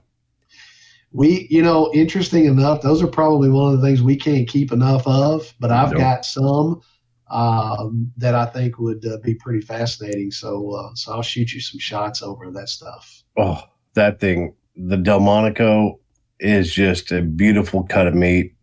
It really cooked is. right. A lot, of, a lot of people take those Delmonicos for granted, uh, but buddy, they're they're very nice, very nice. That's why we started offering them uh, this year more than we did last year in our processing piece. Uh, they seem to be a crowd favorite. I bought a sear box just, I got a 1500 degree sear box just for Delmonicos. Yeah. And yeah, that, that's the only way to cook those. That's the only way to cook It those. is. Now, talk about, the most, for our listeners who don't know what a Delmonico is, tell them what a, explain a Delmonico cut. Some people, ahead, refer, some people refer to it as almost like a tomahawk. Uh-huh. Um, it's rib. What's a ribeye? You're muted. Oh. Ton's muted. I mean, Prentiss is mm. muted. You muted yourself. Sorry, I got muted.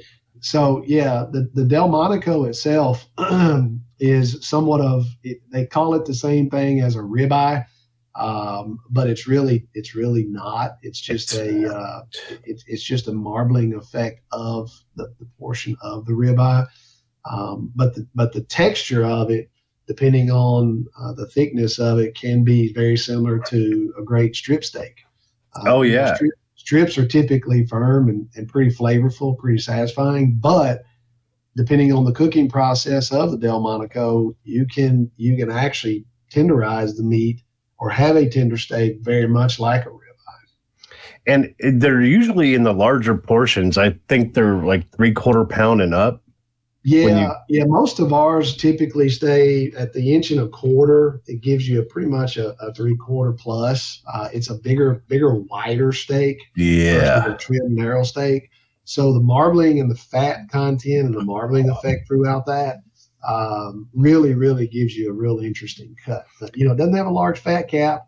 And a lot of our meat doesn't have a tremendous amount of fat uh, because our finishing and our feeding process prevents us from having all that bad stuff, but it gives it just enough, give it to, to, to give the flavor profile what it is, uh, and give the tenderness what it is. So, That's one of the few cuts I will only do salt and pepper on.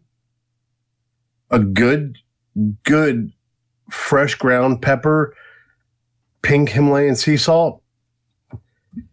I'll get that sear box 1500 degrees and lay that sucker on. And you could watch the color change shift up and down reaching the center and you know it's not very long then you flip it over and hit it on a fresh spot of the sear box so you can get this reverse sear on the other side and you can cook that whole thing in well in my box it'll do a, a one pound a pound to a pound and a half delmonico in about two and a half three minutes yeah, and it doesn't, it doesn't That's doesn't fast. take long. Uh, but you know, being cut so close, you know, the, the Delmonico specific, the specific term is that it's cut off the three to first three to four inches of the chuck. Yeah Um, but be, being that close to the end of the chuck, um, it just doesn't take long to prepare those. Now, full disclosure, you can grill these or smoke these any way you want to. Okay, you don't have to just sear them. Um, you know, there's there's a multitude of ways to cook these, but they are a fantastic cut of meat, and people do take them for granted because you know some people might say, well, they're as close to a chuck steak as as they are to a ribeye.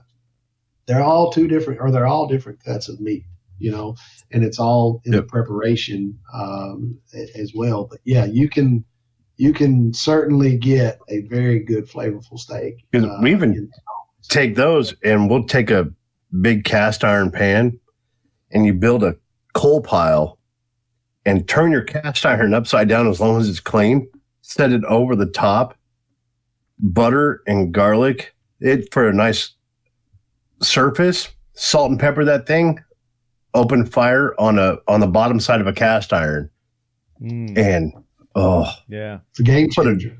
drop of that on your forehead your tongue will beat your brains out to get to it so, so we've got a lot of No uh, a lot of hunters that listen to the show. They like to go out and and process their own meats, whether it's venison or you're talking or squirrel or rabbit or birds, pheasants. Um, and me being less experienced with the the processing side of that meat, I always take it to a meat processor. So I'll have somebody else process everything for me. But uh, it's something that I'm wanting to get more into is is being able to process and butcher my own um, my own meats when I kill them, harvest them, whatever, however you want to say it. Um, but this book, I found out it even goes through the process of of processing too. Not only deer, but it's got you know how to how to field dress squirrels and rabbits and um, the the birds too, birds and small game. Uh, oh hell it's step by step. I don't know. I was trying to find the year on this book. It's an older book, um, but there's no there's no like published date on it or anything. So, I mean, you don't you don't really see that much anymore. But yeah, it's a good book. I, I found that this is a good book. Have you guys run across any good good recipe books or maybe a website or something like that that that you like to go to? Is kind of your go to. I'm just I, typically I'm a I'm a feel you out kind of guy. I mean, I have fallbacks that I go to all the time at, at in in our family cooking. I'm sure Ton does too, but Yeah. uh, I'm certainly not opposed to trying new things. If I'm in if I'm in the the mindset of wanting to create something different or get an idea about something, I'll typically YouTube it or Google it or hear it from somebody, and then I'll put my own twist on it to see if it's good or bad. And sometimes it's really good, and sometimes it's not so great. But Yeah. uh, I don't have a direct go to. Uh, but but I just love all things meat. Just happens to be beef is is uh, is is the topic of today. But it's a wild game, Uh, you know, um, I mean, we do a lot of upland bird hunting, so we, we smoke a lot of that or fry some of that. Um, you know, squirrel, rabbit. Are uh, you deer, are you venison. dressing, field dressing, and butchering your own birds too? Processing them yourself? A lot of th- yes and no. So a lot of times when we go on a hunt, uh, typically our guide, as part of the process, has been that they'll field dress them for us right there. Mhm. Uh, and we have been known to take our birds fresh and post up that afternoon and have a nice uh, have a nice smoking or grill session or a nice meal after a hunt. Um, but if we go on a traditional dove hunt or uh, a deer hunt, Do you duck hunt? um, I don't duck hunt a lot. Deer uh, duck hunting is uh, a little too cold for me. Um, but but the thing about duck that that, uh, that I do like, I mean, it's a very flavorful meat. But one of the things about duck that's that's you know caution on the err on the side of caution is you can mess up duck really really quick because you have to prepare that at a mid at a mid rare max in terms of finishing your your meat um, because it's it, it, it can get bad real quick and get out of hand real quick. So I'm Yeah. not specifically the best uh, meat preparer when it comes to duck, but I have had some and wow, it's really good. People need to realize when you remove meat from a grill, it's still cooking. It doesn't just mean, oh, I pulled the steaks or the hamburgers or whatever you pulled off the grill. It still will sit there and cook for a few minutes. It Yeah. doesn't just magically turn off like your gas stove. That was no, the when you- mistake I made or my early cooking days was Yeah. is uh, uh, it's like I took it off at you know the right amount of time, but then you know you let it sit there for another five ten minutes and it continues to cook and it's past the that perfection. Let it rest. Yeah, you can Yeah, let it rest. always. And and the purpose of letting it rest is a so it can continue to cook, and you don't want to do this while it's wrapped up. By the way, um, yeah, you're just asking for shoe leather at this point. But you know, let it let it let it marinate in its own flavor. Let it rest so it will continue to cook. and I always recommend anywhere between ten to fifteen minutes, depending on what cut you've got uh, and what you're what the process that you're either grilling or smoking. But um, yeah, it's going to cook, so you're going to want to pull it off a little bit early. And this is just trial and error too, based in, based off of you know your experience. And, you know, one of my favorite meals to prepare, which is very simple, is uh, I love a bacon weave wrapped tenderloin, beef tenderloin. So I mean, you just said um, bacon, so that's yeah, bacon, bacon, Bacon. weave wrapped bacon. uh, tenderloin, and I'll cut those into uh, fillets after it's complete. But you know, part of that process of cooking that properly is ensuring that you let, allow that thing to sit long enough. But you know, always pull it off early and and make sure that uh, that we're not overcooking that because that's a very delicate piece of meat as well. Yeah. But uh, Introducing our new belly band holster. Whether you're hitting the gym or running a quick errand, our belly band is one of the most comfortable and safest ways to carry your firearm. The center section allows you to carry most common pistols. Left or right handed, this has you covered. A hard laminate trigger shield protects the firearm's trigger from unwanted intrusion, giving you ease of mind while carrying every day. Two elastic sleeves give you the flexibility to carry other everyday items, such as spare mats, flashlight, knife, or pepper spray. Two zippered pockets run on both sides, offering the option to carry smaller items such as money, cards, or keys. Flush fit on your lower back or waist, easily keeping your setup discreet no matter how you choose to carry. Utilizing 3D spacer mesh, these channels allow for exceptional and efficient airflow, giving you maximum comfort and keeping you cool. Carry whenever you want, how you want, with our new belly band holster. Available now.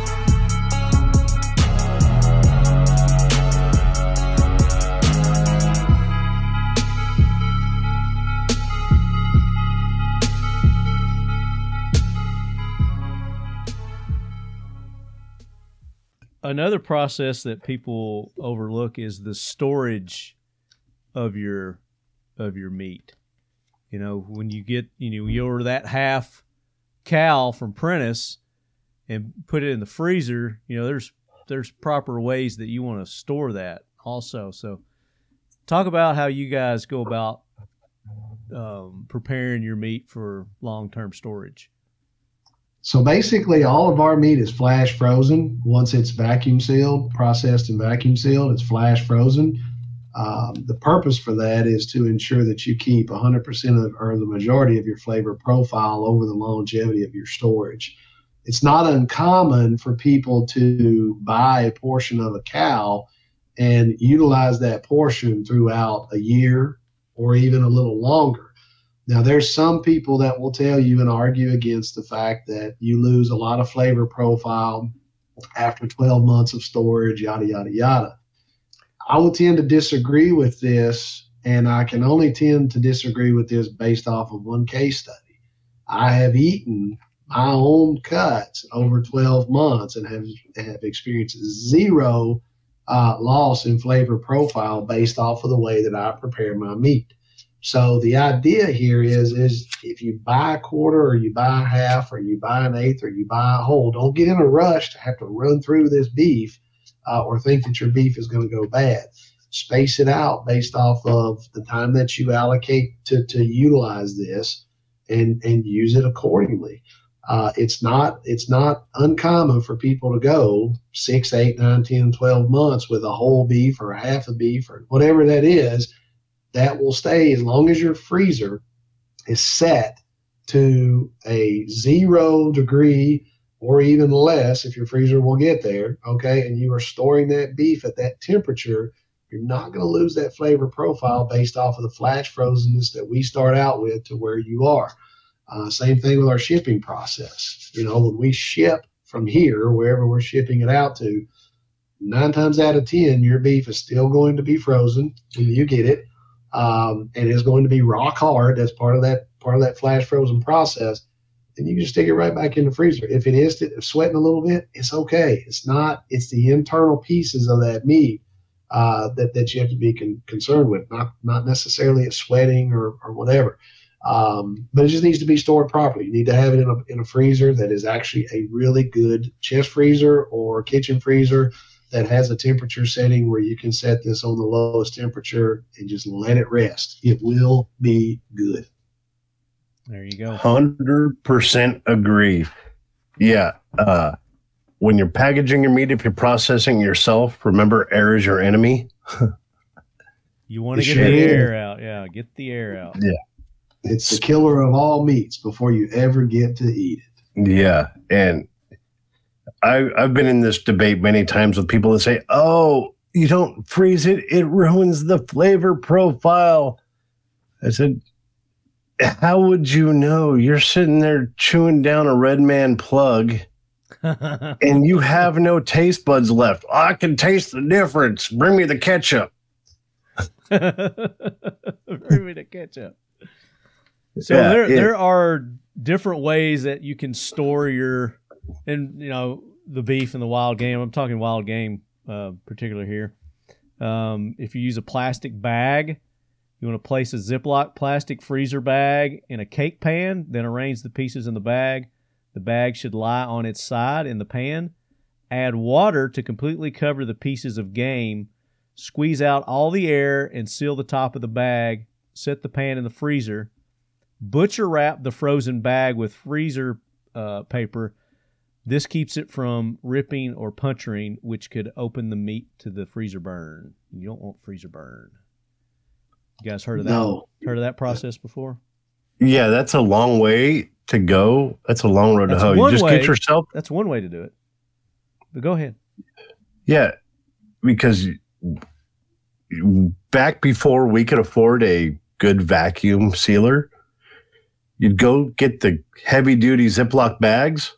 Mm-hmm five gallon bucket, put your meat inside the bag, drop it down, seal it. Pushes out the air. You don't cake pan, wrap it butcher pan. If you package it correctly, you're not going to puncture it in your fridge. If you're tossing shit in your freezer and having like a play date with your kids inside your freezer, it's gonna something's gonna break. The idea is before you put it in your freezer, make sure your packaging is dry, not dripping wet. Because the second you get little ice crystals and everything else and you're slamming shit around, there's a problem. The other problem you have with puncturing bags is let's say you pick up a box of ice cream or whatever, the ice cream cones or something, and you toss the bag into your freezer with all your meat and you tear one of the, the little plastic bags, Ziploc, it's going to now you've got to, okay, either repackage it immediately or cook it. It's all about how well you take care of your stuff. If it's packaged correctly, air's removed, the vacuum seal is highly recommended. You can get them really cheap nowadays, under 50 bucks. Yeah.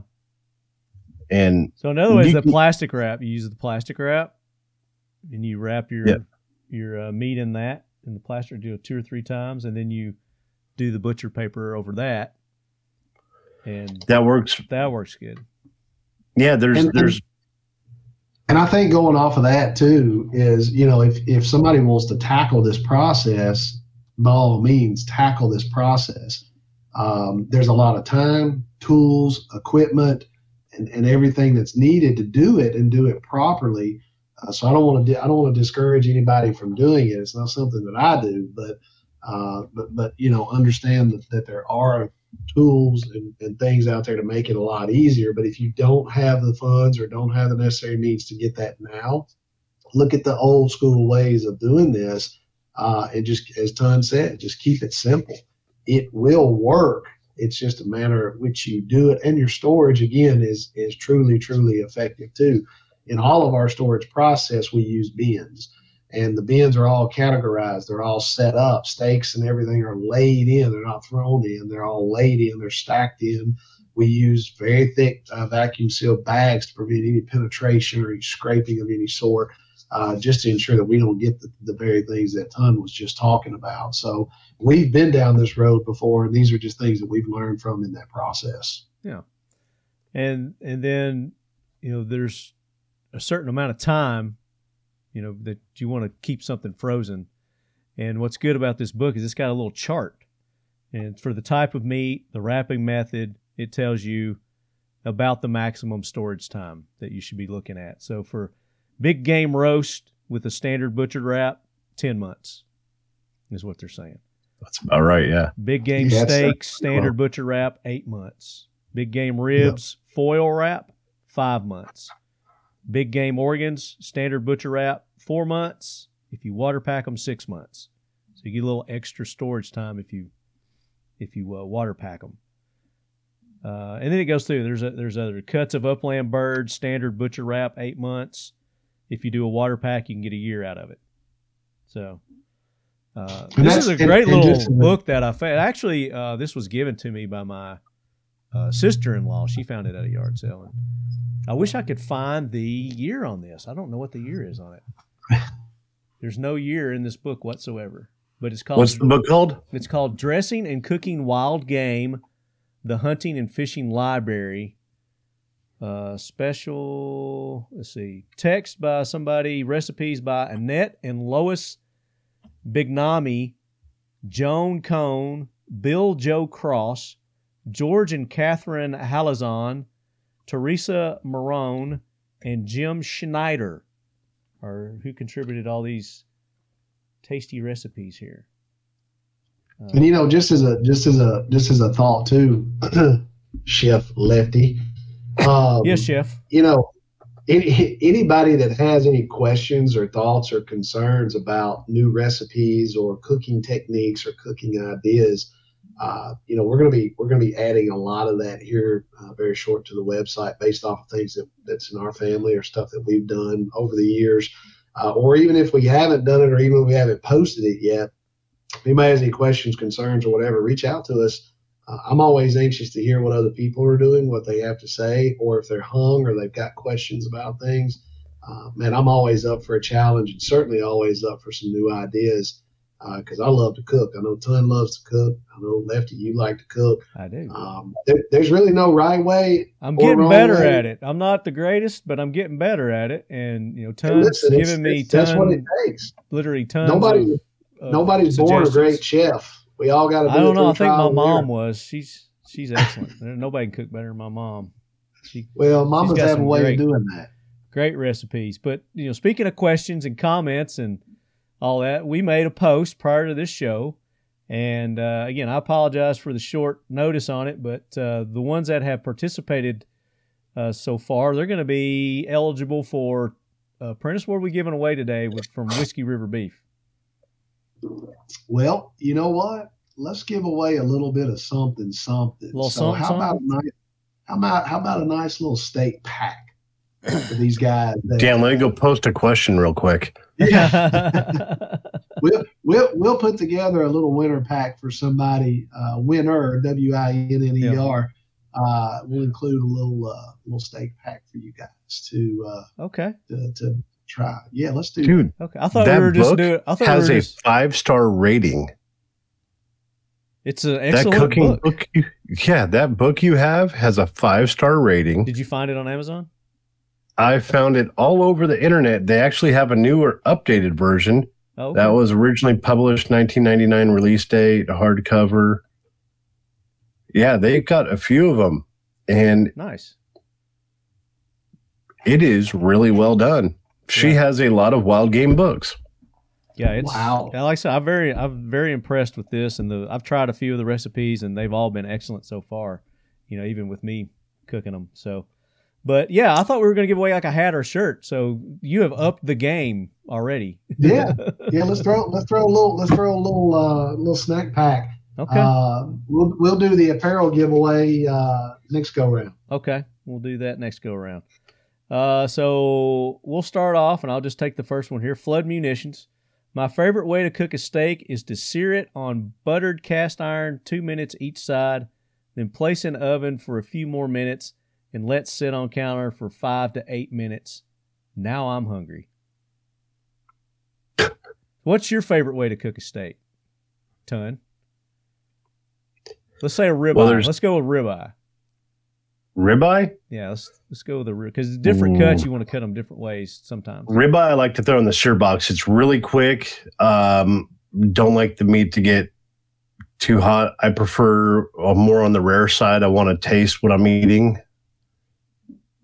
It's almost uh, what they call uh, black and blue or Pittsburgh style, heavy peppercorn, uh, That's the way I light like salt, and enjoy the flavor. Yeah, It's juicy. yeah. Sometimes if you add too much butter and too much garlic, it uh, over butter's not so bad. Garlic can you can actually overpower a meat with too much garlic. It's you you can ruin the flavor really quick with garlic. Yep. I haven't yet, but I'll take your word for it. Pacific Northwesterner. I like using homemade peanut sauce on everything. Everything? It's easy to make too. Take a tablespoon or two of peanut butter and put it in a bowl. Is there a certain brand of peanut butter? Because all peanut butter wasn't created equal, ton. No, it's not. No, Add about three ounces of warm water and stir until the peanut butter has a consistency like paste. Now add half ounce soy sauce, half ounce sesame oil, and sriracha to taste. Mix these all together very well. Now you're done, but you can add things like chopped peanuts and cilantro if you're extra fancy. Have you So ever this adds a, a little bit of Asian zing to it. I like that. yeah, a little peanut sauce? You, you ever been to Yeah, yeah. what's that restaurant that has the lettuce wraps? Yeah. You don't- yeah. Well, there's a lot of those restaurants around here. Yeah, but the original one. Who was that? I can't remember the name of that restaurant. It was an Asian restaurant. They got one in Franklin. They used to anyway. Um, Yeah. But they had a little peanut sauce that was really good. Uh, I'm not big into the into peanut butter other than on a sandwich. I don't like peanut butter flavored like cookies or you know stuff like that, but I do love peanut butter just like on a sandwich. Um, and I'm not real big on the peanut sauce, but that sounds pretty good. I I think I would probably put that on. What kind of cut would you put that on? Would you put peanut sauce on any cut of beef? You know, you, you can always try something on the tri-tip side or something on a, uh, you know, something a little bit leaner. Um, I have seen some of that in the past. I haven't tried it, but I've seen some of it in the past. So you could try that. actually, I do know when people are cooking uh, like a beef tataki style. Um, I have seen them use uh, the peanut the peanut paste because you're already frying. It's a quick sear in uh, peanut oil, sesame seed oil, ginger, lemon juice, scallions, and Sounds really, really hot, really, really quick. You meant to have a, a fried outside, raw center, and then I've seen them use the peanut uh, paste with that. It's the beef tataki. And what's tataki? Dude, I can barely speak English. Tataki. All I know, that sounds Asian all I know, is it's a really thin slice of beef that is it's fried. It's in a pan of oil. yeah. the and it's less than a minute and you flip it so it's cooked all around the outside and the center is rare then when you slice it you let the you put it in a bath with same thing sesame seed oil peanut oil ginger uh lime juice and it's cured or kind of like cured inside the the juice, the like almost a bath, Yeah. and then they will Just add it. the peanut paste to it. Just soak it. Okay.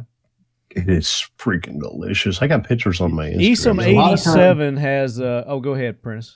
Go. No, I was going to say just to top the tataki is like a. Uh, a lot of times people use a, a round or a fillet in that, and they cut it really thin. It's a Japanese style of cooking, uh, almost like a um, hot pot style of cooking, for per se. So that's where the peanut sauce, or that's where the that that style of sauce would come into play. Yeah. Uh, whether it's ponzu sauce or whether it's peanut sauce or whatever but typically it's just dropped in for a minute or two. It's flip flopped around, then you just pull it out of the pot and Yeah. fresh.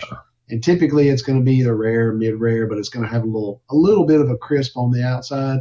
But they typically slice it really, really thin to to be able to cook it that fast. And then because when you cook it, you want to eat it. I mean, it's it's good stuff. It's good. Good stuff. Um, so when I posted this, I asked for your recipes or if you had any like cooking hacks or anything like that, you know, shortcuts, you know, kind of things like that. Pew Pew RN says, My favorite hack is to let others do the cooking. LOL. All right, that was a good one. Can't say I disagree, but hey, Yeah. Uh, Ton Jones official says, "What size shirts do you have, Prentiss, for at Whiskey River Life?" we got them from we Do got have- everything from a sixty small to however big you want to go, buddy. Perfect. You got a four X in there? Absolutely, we do. Yes. Fit a cow. All right. Esom87's got a couple here. He says, My favorite way to do a ribeye is to smoke it at 225 for one hour, then sear on a screaming hot skillet for 60 seconds per side. Perfect medium rare every time. Season it before the smoke, however you like. My man, yes, smoking a ribeye. Oh, Smoking One a of my favorite pancake? ways to cook a to cook a ribeye. Smoking a pancake. And then he says, For prime rib, I take 20 pound prime rib, uh, cut the bone off, cover with horseradish mustard, coat in kosher salt and Kinder's brand prime rib rub, tie the bones back, smoke at 225 for five hours, pull it off, cut the ribs off, let it rest for 30 minutes. While resting, turn smoker temp as high as it'll go, 450 ish. After 30 minutes, rest, place the roast and bones back on the smoker separately for 15 minutes. This gives it the sear. Come out perfect every time. I have seen that YouTube video and it's on Pinterest. That has been around.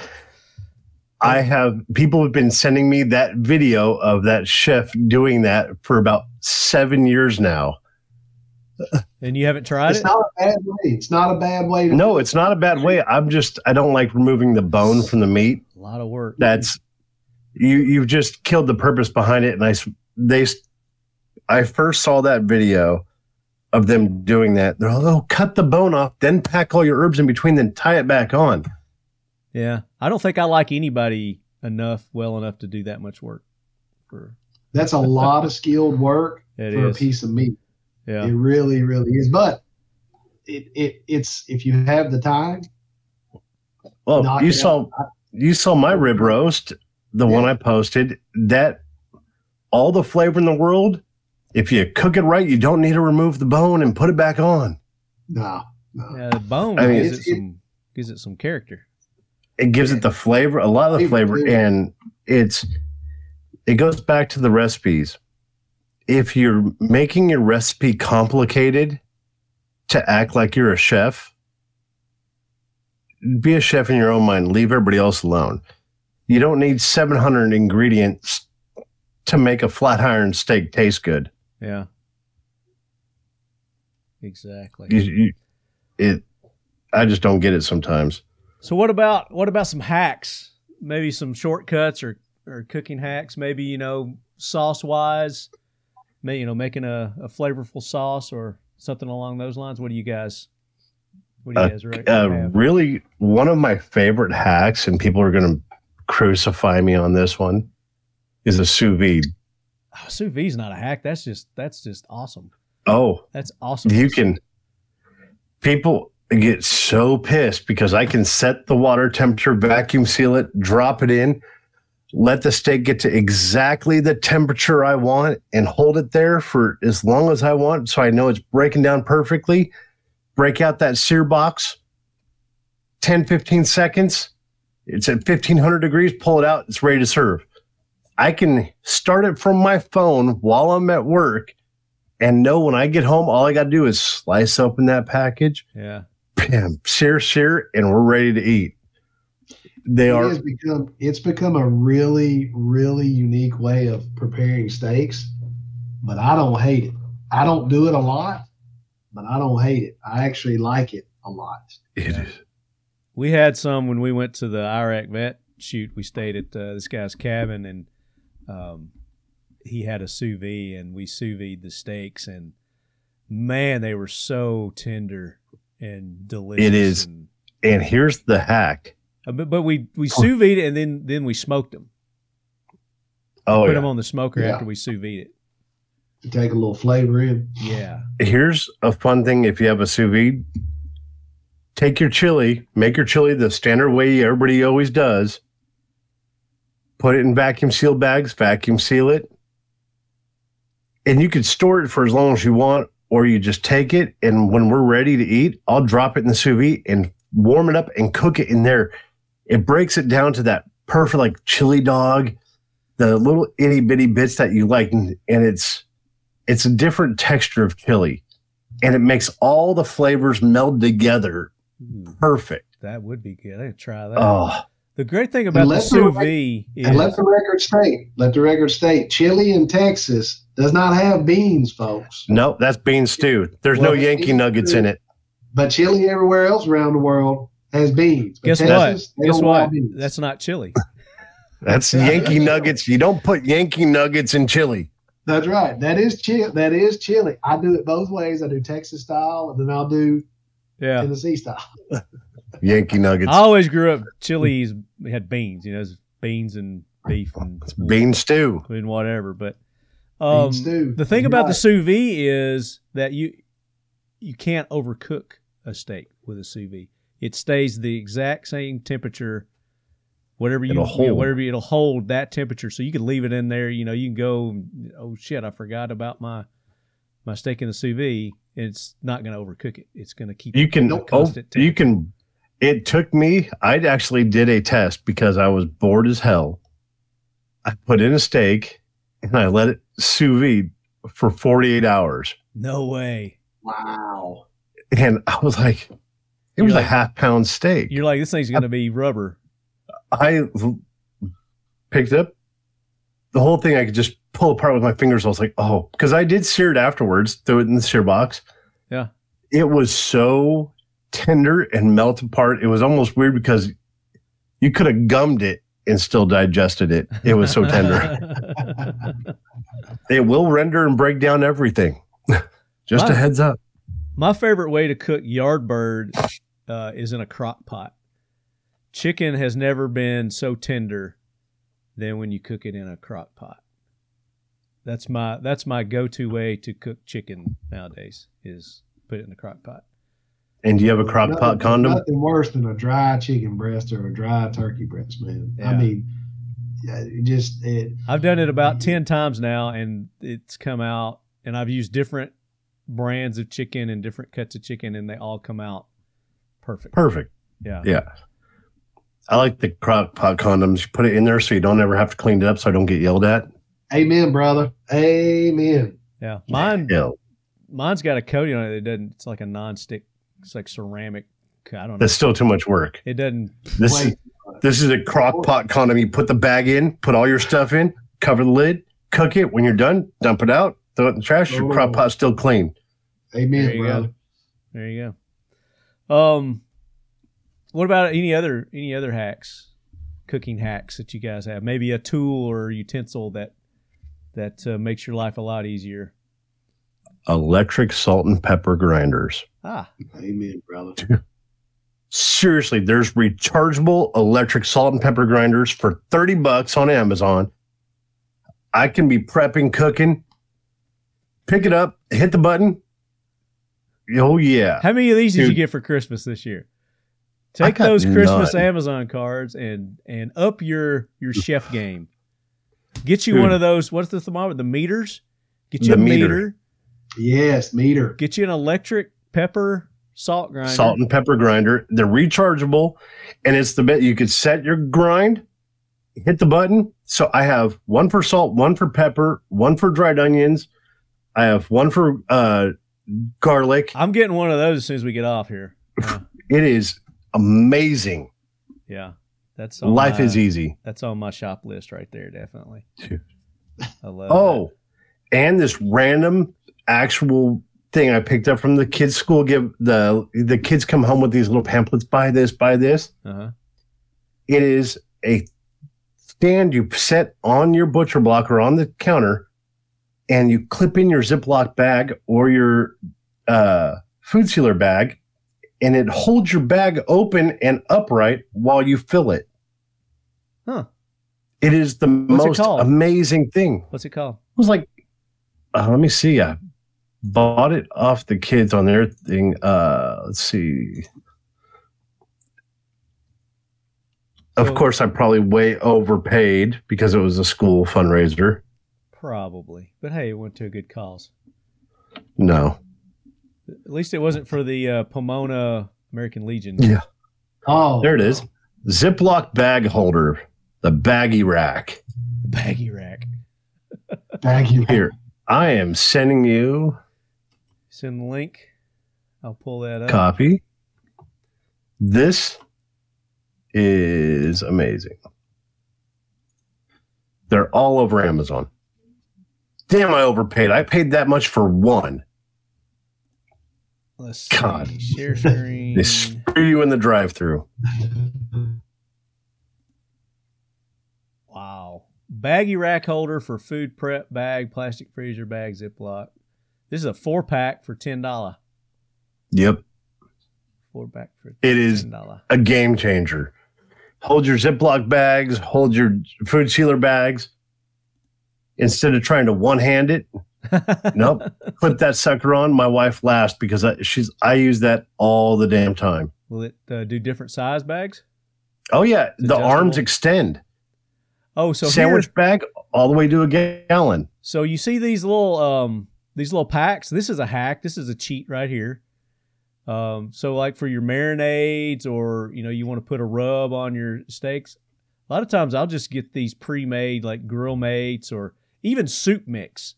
You know those French onions that soup mixes that you can Oh, yeah. For everything. I use that French onion soup mix for everything too. I put that on on just about everything. That stuff's so good. I'll get like just a thing of sour cream and I'll put that mix in there and I'll make my own French Onion dip. dip. And it's a lot better than you can get those those pre-made ones. oh hell yeah!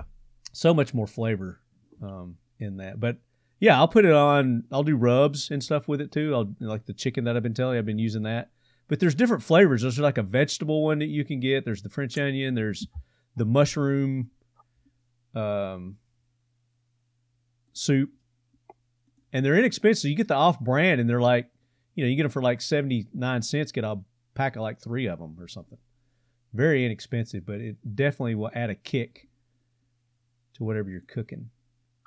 And it's my wife laughs. I'll go in there and I'll hit the seasoning aisle and pick up random packs. Like, oh, this is on sale. Yeah. Get I a couple things of chili mix. Get a couple things of soup mix. She's like, spaghetti.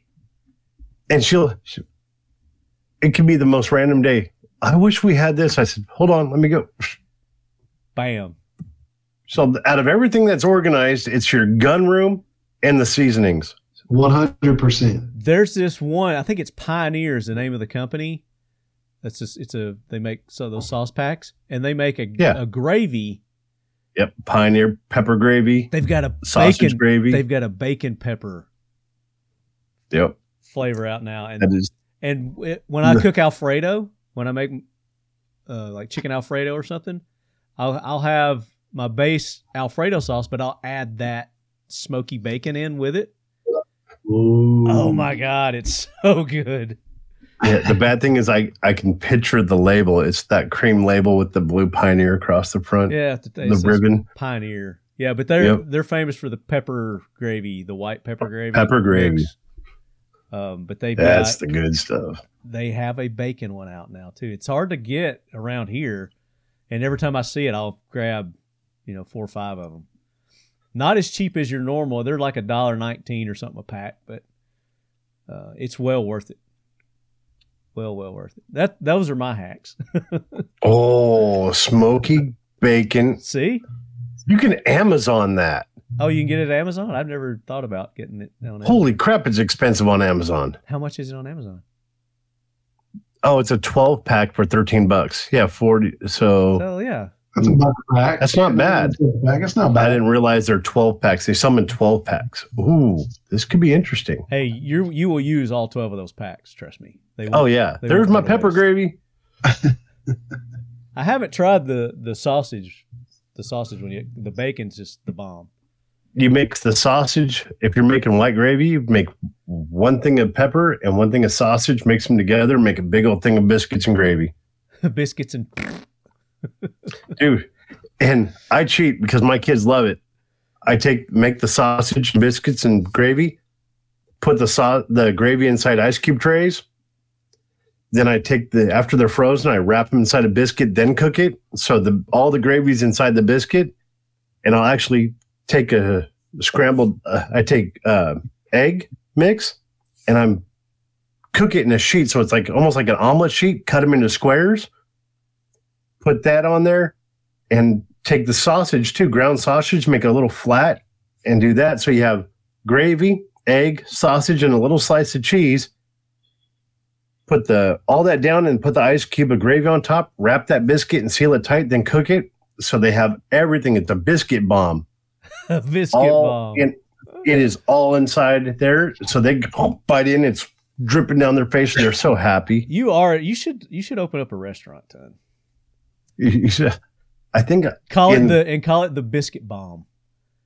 The biscuit, but the signature biscuit bomb. Dude, the biscuit a- bomb is the the, name of the best. we do it with bacon. We can do it with sausage. I've done it with hash browns. Oh my gosh! So, Prentiss, when we go up, we're going to expect some biscuit bombs.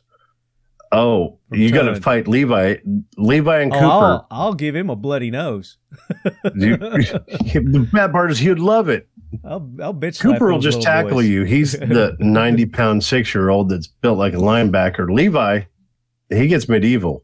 You got to watch him. He'll stab you. Little pickle fork. Yeah, I mean those biscuits are worth fighting for. So. Oh yeah, he he. he any, tough. Any more hacks or tips that we can leave with the the audience before we pick our winner here on for the Whiskey River beef little snack pack package? There's a lifetime of hacks. We'll do another have show. If you to keep doing guys, more. Leadheads, if you enjoyed this show and you want to hear more cooking hacks and recipes, um, then email me talking at gmail.com and we'll do another episode. Is that jerky? That beef jerky? That's the beef jerky. Love me some jerky right there, baby. Well, actually, that's elk jerky.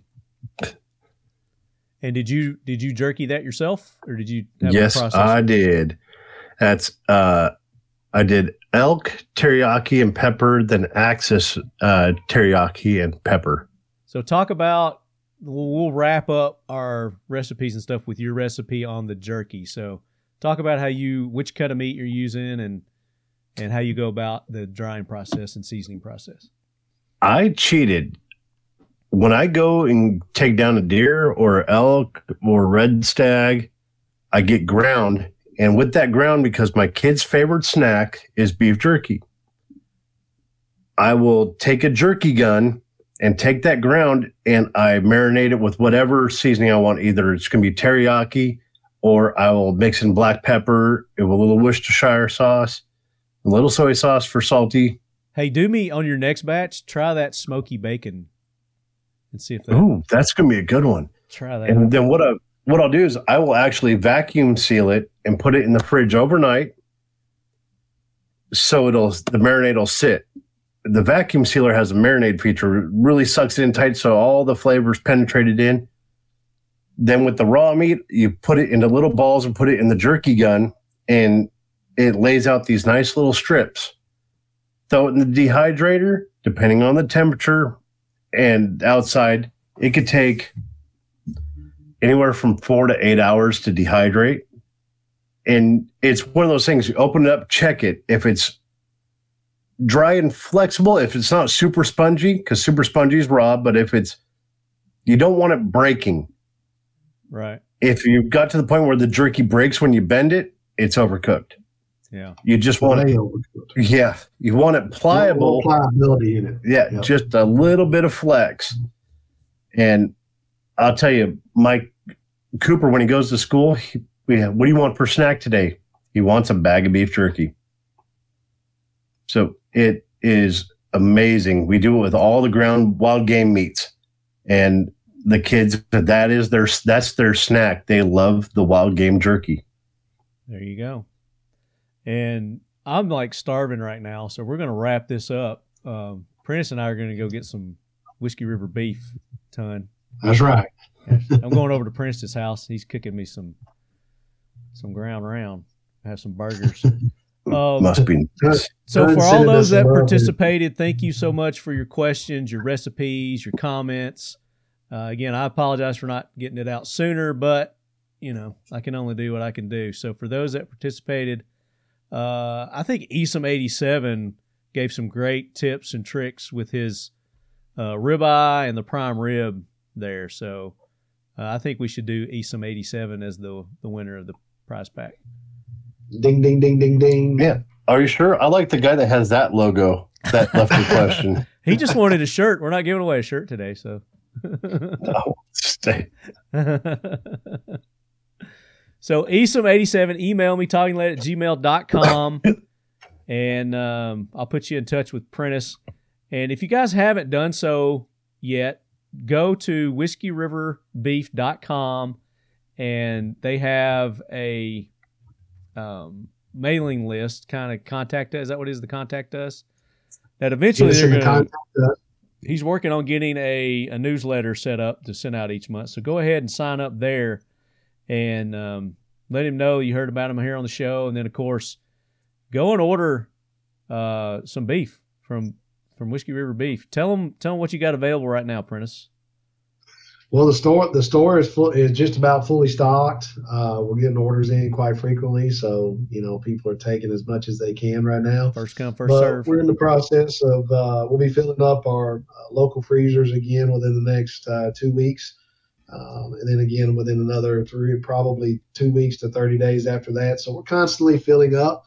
Uh, as you guys are constantly ordering stuff from us, so thank you for that. But uh, we're we're loaded up, and if we run out of something, we'll uh, we'll have some projected dates of uh, when we'll be restocking. So uh, just let us know if you got anything in particular you want or anything in particular you need, and we'll try to fulfill that as well.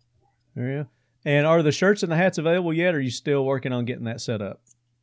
Uh, should have that available here very soon. Uh, we, we do have a series of, of uh, hoodies, shirts, lightweight hoodies, heavyweight hoodies, uh, t-shirts, uh, and a series of hats that will be coming out first. So we'll uh, we'll be back and, and announce that here very soon. Okay, very good. And in the meantime, you guys want to go ahead and stock up on your beef, use the code Talking Lead 10 and you get 10% off your order from Whiskey River Beef? Anything there that they've they got in stock? And then, do you have like a contact us if you're out of something and when it's in stock, you'll you can notify them, or how's that work? They just need to keep an eye on your Uh, website. Yeah, just keep just keep an eye on it right now. the The store will will show that it's sold out if there's anything in particular, um, and just just check back with us about every seven to ten days, maybe two weeks, uh, or just send us a message and say, "Hey, here's what I was looking for. Uh, you know, you guys didn't have enough of. Can I go ahead and just say speak for X? Uh, we'll reach out to you. We'll get a pre order set up." And we'll hold your spot in line if, if if you so desire. So we're glad to do that too. There you go.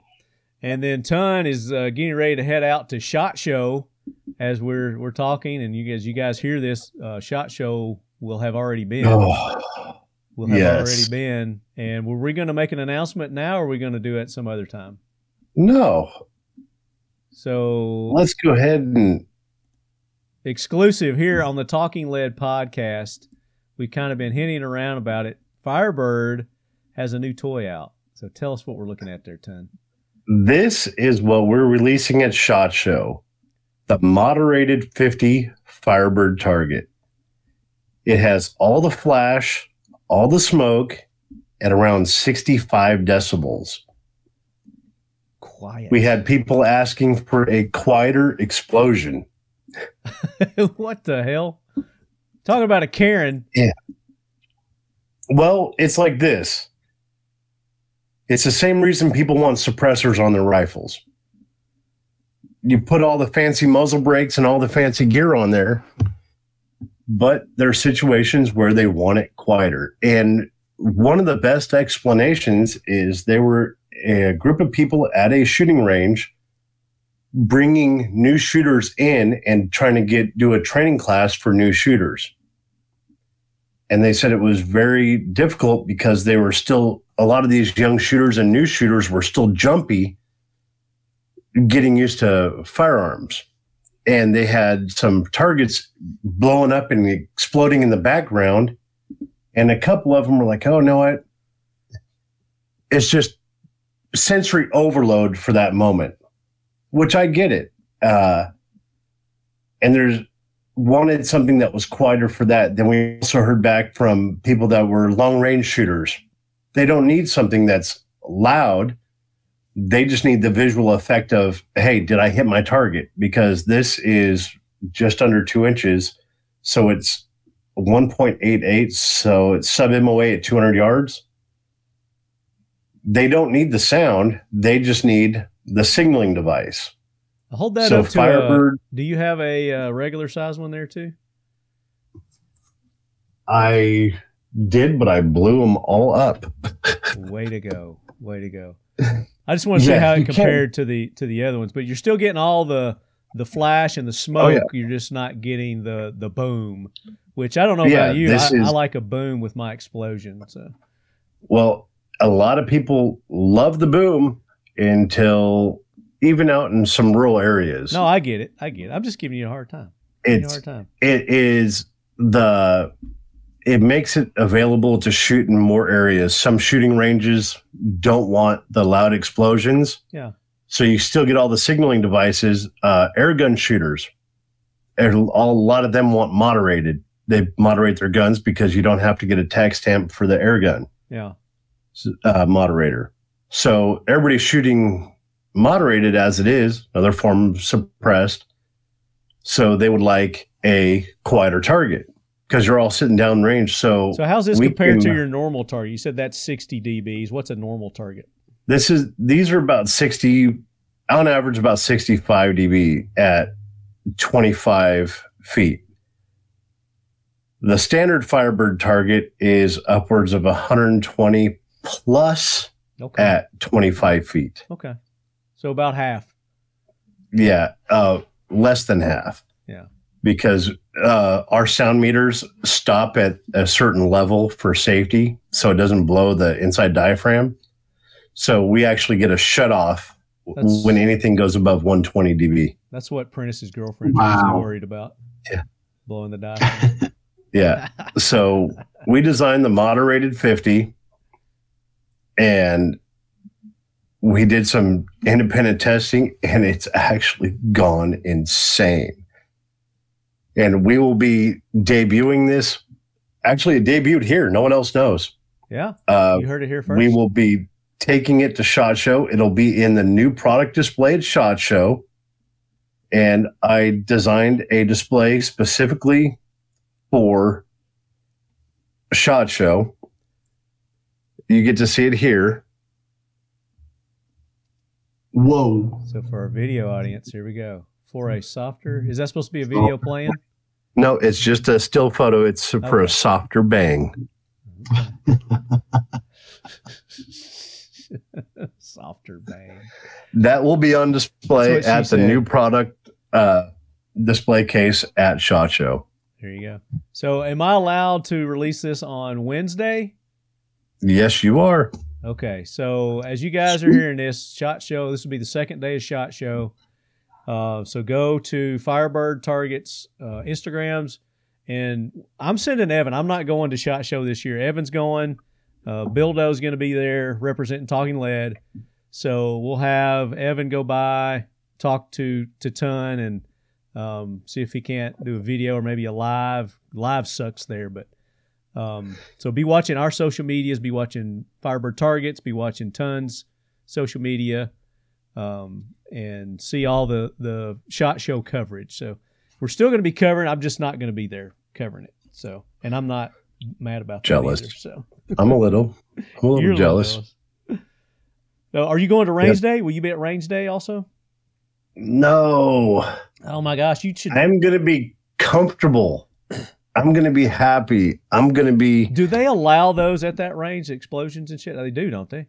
no because another company that's not even a competitor, but another company that makes a mixing compounded uh, reactive target set fire to the range because they were being a bunch of jackwagons. How do you set fire to a desert?